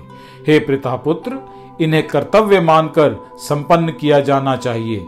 यही मेरा अंतिम मत है। नियत कर्तव्यों को कभी नहीं त्यागना चाहिए। यदि कोई मोवश अपने नियत कर्मों का परित्याग कर देता है तो ऐसे त्याग को तामसी कहा जाता है। जो व्यक्ति नियत कर्मों को कष्टप्रद समझकर या शारीरिक कलेश के भय से त्याग देता है, उसके लिए कहा जाता है कि उसने ये त्याग रजोगुण में किया है। ऐसा करने से भी कभी त्याग का उच्च फल प्राप्त नहीं होता। हे अर्जुन जब मनुष्य नियत कर्तव्य को करणीय मानकर करता है और समस्त भौतिक संगति तथा फल की आसक्ति को त्याग देता है तो उसका त्याग सात्विक कहलाता है। सतोगुण में स्थित बुद्धिमान त्यागी, जो ना तो अशुभ कर्म से घृणा करता है, ना शुभ कर्म में लिप्त होता है, वह कर्म के विषय में कोई संशय नहीं रखता। निस्संदेह किसी भी देहधारी प्राणी के लिए समस्त कर्मों का परित्याग कर पाना असंभव है। लेकिन जो कर्म फल का परित्याग करता है, वह वास्तव में त्यागी कहलाता है। जो त्यागी नहीं है, उसके लिए इच्छित, अनिच्छित तथा मिश्रित, ये तीन प्रकार के कर्म फल मृत्यु के बाद मिलते हैं। लेकिन जो सन्यासी हैं, उन्हें ऐसे फल का सुख दुख नहीं भोगना पड़ता। हे महाबाहु अर्जुन वेदांत के अनुसार समस्त कर्म की पूर्ति के लिए पाँच कारण है। अब तुम इन्हें मुझसे सुनो। कर्म का स्थान, कर्ता, विभिन्न इंद्रियाँ, अनेक प्रकार की चेष्टाएँ तथा परमात्मा, ये पाँच कर्म के कारण हैं। मनुष्य अपने शरीर, मन या वाणी से जो भी उचित या अनुचित कर्म करता है, वह इन पाँच कारणों के फल स्वरूप होता है। अतः जो इन पाँच कारणों को ना मानकर अपने आप को ही एकमात्र कर्ता मानता है, वह निश्चय ही बहुत बुद्धिमान नहीं होता और वस्तुओं को सही रूप में नहीं देख सकता। जो मिथ्या अहंकार से प्रेरित नहीं है, जिसकी बुद्धि बंधी नहीं है, वह संसार में मनुष्यों को मारता हुआ भी नहीं मरता, ना ही वह अपने कर्मों से बंधा होता है। ज्ञान ज्ञे तथा ज्ञाता ये तीनों कर्म को प्रेरणा देने वाले कारण हैं। इंद्रियाँ, कर्म तथा कर्ता, ये तीन कर्म के संघटक हैं। प्रकृति के तीन गुणों के अनुसार ही ज्ञान, कर्म तथा कर्ता के तीन तीन भेद हैं। अब तुम मुझसे इन्हें सुनो। जिस ज्ञान से अनंत रूपों में विभक्त सारे जीवों में एक ही अविभक्त आध्यात्मिक प्रकृति देखी जाती है, उसे ही तुम सात्विक मानो। जिस ज्ञान से कोई मनुष्य विभिन्न शरीरों में भिन्न भिन्न प्रकार का जीव देखता है, तुम उसे राजसी जानो। और वह ज्ञान जिससे मनुष्य किसी एक प्रकार के कार्य को, जो अति तुच्छ है, सब कुछ मानकर सत्य को जाने बिना उसमें लिप्त रहता है, तामसी कहा जाता है। जो कर्म नियमित है और जो आसक्ति, राग या द्वेष से रहित कर्म फल की चाह के बिना किया जाता है, वह सात्विक कहलाता है। लेकिन जो कार्य अपनी इच्छा पूर्ति के निमित्त प्रयास पूर्वक अतः मिथ्या अहंकार के भाव से किया जाता है, वह रजोगुणी कहलाता है। जो कर्म, मोहवश, शास्त्रीय आदेशों की अवहेलना करके तथा भावी बंधन की परवाह किए बिना या हिंसा अथवा अन्य को दुख पहुँचाने के लिए किया जाता है, वह तामसी कहलाता है। जो व्यक्ति भौतिक गुणों के संसर्ग के बिना अहंकार रहित, संकल्प तथा उत्साह पूर्वक अपने कर्म करता है और सफलता अथवा असफलता में अविचलित रहता है, वह सात्विक कर्ता कहलाता है। जो कर्ता कर्म तथा कर्म फल के प्रति आसक्त होकर फलों को भोग कर करना चाहता है तथा जो लोभी सदैव ईर्षालु अपवित्र और सुख दुख से विचलित होने वाला है, वह राजसी कहा जाता है। जो कर्ता सदा शास्त्रों के आदेशों की विरुद्ध कार्य करता रहता है, जो भौतिकवादी, हठी, कपटी तथा अन्यों का अपमान करने में पटु है, तथा जो आलसी, सदैव खिन्न तथा काम करने में दीर्घ सूत्री है, वह तमोगुनी कहलाता है। हे धनंजय अब मैं प्रकृति के तीनों गुणों के अनुसार तुम्हें विभिन्न प्रकार की बुद्धि तथा धृति के विषय में विस्तार से बताऊँगा। तुम इसे सुनो। हे प्रथा पुत्र वह बुद्धि सतोगुणी है, जिसके द्वारा मनुष्य ये जानता है कि क्या करणीय है और क्या नहीं है। किससे डरना चाहिए और किससे नहीं? क्या बांधने वाला है और क्या मुक्ति देने वाला है? हे प्रथा पुत्र जो बुद्धि धर्म तथा अधर्म, करणीय तथा अकरणीय कर्म में भेद नहीं कर पाती, वह राजसी है। जो बुद्धि, मोह तथा अंधकार के वशीभूत होकर अधर्म को धर्म और धर्म को अधर्म मानती है और सदैव विपरीत दशा में प्रयत्न करती है, हे पार्थ, वह तामसी है। हे प्रथा पुत्र जो अटूट है, जिसे योगाभ्यास द्वारा अचल रहकर धारण किया जाता है और जो इस प्रकार मन तथा इंद्रियों के कार्यकलापों को वश में रखती है, वह धृति सात्विक है। लेकिन हे अर्जुन, जिस धृति से मनुष्य धर्म, अर्थ तथा काम के फलों में लिप्त बना रहता है, वह राजसी है। हे पार्थ, जो धृति स्वप्न, भय, शोक, विषाद तथा मोह के परे नहीं जाती, ऐसी दुर्बुद्धिपूर्ण धृति तामसी है।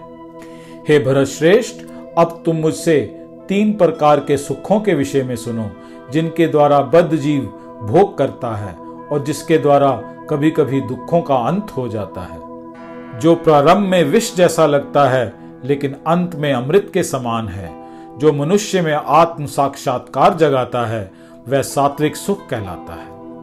जो सुख इंद्रियों द्वारा उनके विषयों के संसर्ग से प्राप्त होता है, और जो प्रारंभ में अमृत तुल्य तथा अंत में विष तुल्य लगता है, वह रजोगुनी कहलाता है। तथा जो सुख आत्म साक्षात्कार के प्रति अंधा है, जो प्रारंभ से लेकर अंत तक मोह कारक है, और जो निद्रा, आलस्य तथा मोह से उत्पन्न होता है, वह तामसी कहलाता है। इस लोक में, स्वर्ग लोकों में या देवताओं के मध्य में कोई भी ऐसा व्यक्ति विद्यमान नहीं है, जो प्रकृति के तीनों गुणों से मुक्त हो। हे परंतप, ब्राह्मणों, क्षत्रियों, वैश्यों तथा शूद्रों में प्रकृति के गुणों के अनुसार उनके स्वभाव द्वारा उत्पन्न गुणों के द्वारा भेद किया। शांति प्रियता आत्म संयम तपस्या, पवित्रता, सहिष्णुता सत्य निष्ठा ज्ञान, विज्ञान तथा धार्मिकता, ये सारे स्वाभाविक गुण हैं, जिनके द्वारा ब्राह्मण कर्म करते हैं। वीरता, शक्ति, संकल्प, दक्षता युद्ध में धैर्य, उदारता तथा नेतृत्व ये शक्तियों के स्वाभाविक गुण हैं। कृषि करना, गोरक्षा तथा व्यापार वैश्यों के स्वाभाविक कर्म है और शूद्रों का कर्म, श्रम तथा अन्यों की सेवा करना है। अपने अपने कर्म के गुणों का पालन करते हुए प्रत्येक व्यक्ति सिद्ध हो सकता है। अब तुम मुझसे सुनो कि ये किस प्रकार किया जा सकता है। जो सभी प्राणियों का उद्गम है और सर्वव्यापी है। उस भगवान की उपासना करके मनुष्य अपना कर्म करते हुए पूर्णता प्राप्त कर सकता है। अपने वृत्ति पर कार्य को करना, चाहे वह कितना ही त्रुटिपूर्ण ढंग से क्यों ना किया जाए, अन्य किसी के कार्य को स्वीकार करने और अच्छी प्रकार से करने की अपेक्षा अधिक श्रेष्ठ है। अपने स्वभाव के अनुसार, निश्चित कर्म कभी भी पाप से प्रभावित नहीं होते। प्रत्येक प्रयास किसी न किसी दोष से आवृत होता है, जिस प्रकार अग्नि धुएँ से आवृत रहती है। अतः, हे कुंती पुत्र, मनुष्य को चाहिए कि स्वभाव से उत्पन्न कर्म को भले ही वह दोषपूर्ण क्यों ना हो, कभी त्यागे नहीं। जो आत्म संयमी तथा अनासक्त है, और जो समस्त भौतिक भोगों की परवाह नहीं करता, वह संन्यास के अभ्यास के द्वारा कर्म फल से मुक्ति की सर्वोच्च सिद्ध अवस्था प्राप्त कर सकता है। हे कुंती पुत्र, जिस तरह इस सिद्धि को प्राप्त हुआ व्यक्ति परम सिद्ध अवस्था अर्थात ब्रह्मा को, जो सर्वोच्च ज्ञान की अवस्था है, प्राप्त करता है, उसका मैं संक्षेप में तुमसे वर्णन करूँगा। उसे तुम जानो। अपनी बुद्धि से शुद्ध होकर तथा धैर्य पूर्वक मन को वश में करते हुए, इंद्रिय तृप्ति के विषयों का त्याग कर राग तथा द्वेष से मुक्त होकर जो व्यक्ति एकांत स्थान में वास करता है, जो थोड़ा खाता है, जो अपने शरीर, मन, वाणी को वश में रखता है, जो सदैव समाधि में रहता है तथा पूर्णतया विरक्त, मिथ्या अहंकार, मिथ्या शक्ति, मिथ्या गर्व, काम, क्रोध तथा भौतिक वस्तुओं के संग्रह से मुक्त है, जो मिथ्या स्वामित्व की भावना से रहित है तथा शांत है वह निश्चय ही आत्म साक्षात्कार के पद को प्राप्त होता है। इस प्रकार जो दिव्य पद पर स्थित है, वह तुरंत परम ब्रह्मा का अनुभव करता है और पूर्णतया प्रसन्न हो जाता है। वह ना तो कभी शोक करता है, न किसी वस्तु की कामना ही करता है। वह प्रत्येक जीव पर संभाव रखता है। उस अवस्था में वह मेरी शुद्ध भक्ति को प्राप्त करता है। केवल भक्ति से मुझ भगवान को यथा रूप में जाना जा सकता है। जब मनुष्य ऐसी भक्ति से मेरे पूर्ण भावनामृत में होता है तो वह वैकुंठ जगत में प्रवेश कर सकता है। मेरा शुद्ध भक्त मेरे संरक्षण में समस्त प्रकार के कार्यों में संलग्न रहकर भी मेरी कृपा से नित्य तथा विनाशी धाम को प्राप्त होता है। सारे कार्यों के लिए मुझ पर निर्भर रहो और मेरे संरक्षण में सदा कर्म करो।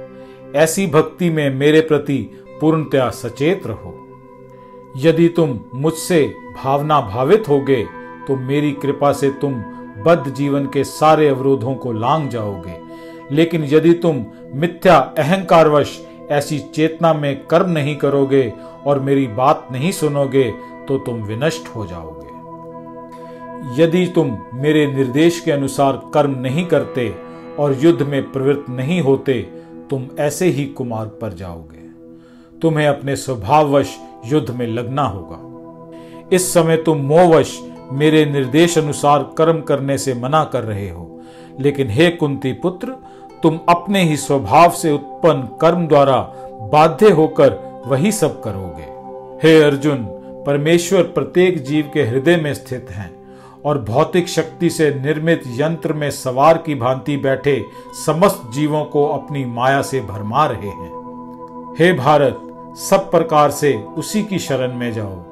उसकी कृपा से तुम परम शांति को तथा परम नित्य धाम को प्राप्त करोगे। इस प्रकार मैंने तुम्हें गोपनीय ज्ञान बतला दिया है। इस पर पूरी तरह से मनन करो और उसके बाद अपनी इच्छा के अनुसार जैसा चाहो, सो करो। चूँकि तुम मेरे अत्यंत प्रिय मित्र हो, अतः मैं तुम्हें अपना परम आदेश, जो सर्वाधिक ब्रह्म ज्ञान है, बता रहा हूँ। इसे तुम अपने हित के लिए सुनो। सदैव मेरा चिंतन करो, मेरे भक्त बनो, मेरी पूजा करो और मुझे नमस्कार करो। इस प्रकार तुम निश्चित रूप से मेरे पास आओगे। मैं तुम्हें ये वचन देता हूँ, क्योंकि तुम मेरे परम प्रिय मित्र हो। समस्त प्रकार के धर्मों का परित्याग करो और मेरी शरण में आओ। मैं समस्त पापों से तुम्हारा उद्धार करूँगा। डरो मत। ये ब्रह्म ज्ञान उनको कभी भी ना बताया जाए, जो ना तो संयमी हैं, ना एक निष्ठ हैं, ना भक्ति में रत हैं, ना ही उसे जो मुझसे द्वेष करता है। जो व्यक्ति भक्तों को ये परम रहस्य बताता है, वह शुद्ध भक्ति को प्राप्त करेगा और अंत में मेरे पास ही वापस आएगा। इस संसार में उसकी अपेक्षा कोई अन्य सेवक ना तो मुझे अधिक प्रिय है और ना ही कभी होगा। और मैं घोषित करता हूँ कि जो हमारे इस पवित्र संवाद का अध्ययन करता है, वह अपनी बुद्धि से मेरी ही पूजा करता है। और जो श्रद्धा सहित तथा द्वेष रहित होकर इसे सुनता है, वह सारे पापों से मुक्त हो जाता है। और उन शुभ लोकों को प्राप्त होता है, जहाँ पुण्य आत्माएँ निवास करती हैं। हे प्रथा पुत्र हे धनंजय, क्या तुमने इसे एकाग्रचित होकर सुना? और क्या अब तुम्हारा ज्ञान और मोह दूर हो गया है? अर्जुन ने कहा, हे कृष्णा, हे अच्युत, अब मेरा मोह दूर हो गया है। आपके अनुग्रह से मुझे मेरी स्मरण शक्ति वापस मिल गई है, और अब मैं संशय रहित तथा दृढ़ हूँ। और आपके आदेशानुसार कर्म करने के लिए उद्यत हूँ। संजय ने कहा, इस प्रकार मैंने कृष्ण तथा अर्जुन इन दोनों महापुरुषों की वार्ता सुनी और ये संदेश इतना अद्भुत है कि मेरे शरीर में रोमांच हो रहा है। व्यास कृपा से मैंने ये परम गोपनीय बातें साक्षात योगेश्वर कृष्ण के मुख से अर्जुन के प्रति कही जाती हुई सुनी। हे राजन जब मैं कृष्ण तथा अर्जुन के मध्य हुई, इस आश्चर्यजनक तथा पवित्र वार्ता का बारंबार स्मरण करता हूँ तो प्रतिशन हर्ष से गदगद हो उठता हूँ। हे राजन, भगवान कृष्ण के अद्भुत रूप का स्मरण करते ही मैं अधिकाधिक आश्चर्यचकित होता हूँ और बार बार हर्षित होता हूँ। जहाँ योगेश्वर कृष्ण हैं, जहाँ परम धनुर्धन अर्जुन हैं, वहीं ऐश्वर्य, विजय, अलौकिक शक्ति तथा नीति भी निश्चित रूप से रहती है। ऐसा मेरा मत है। इस प्रकार श्रीमद् भगवद गीता के अठारवें अध्याय, उपसंहार, संन्यास की सिद्धि का भक्ति वेदांत तात्पर्य पूर्ण हुआ। हरे कृष्णा हरे कृष्णा हरे कृष्णा कृष्णा कृष्णा, हरे हरे हरे राम हरे राम। राम राम हरे हरे।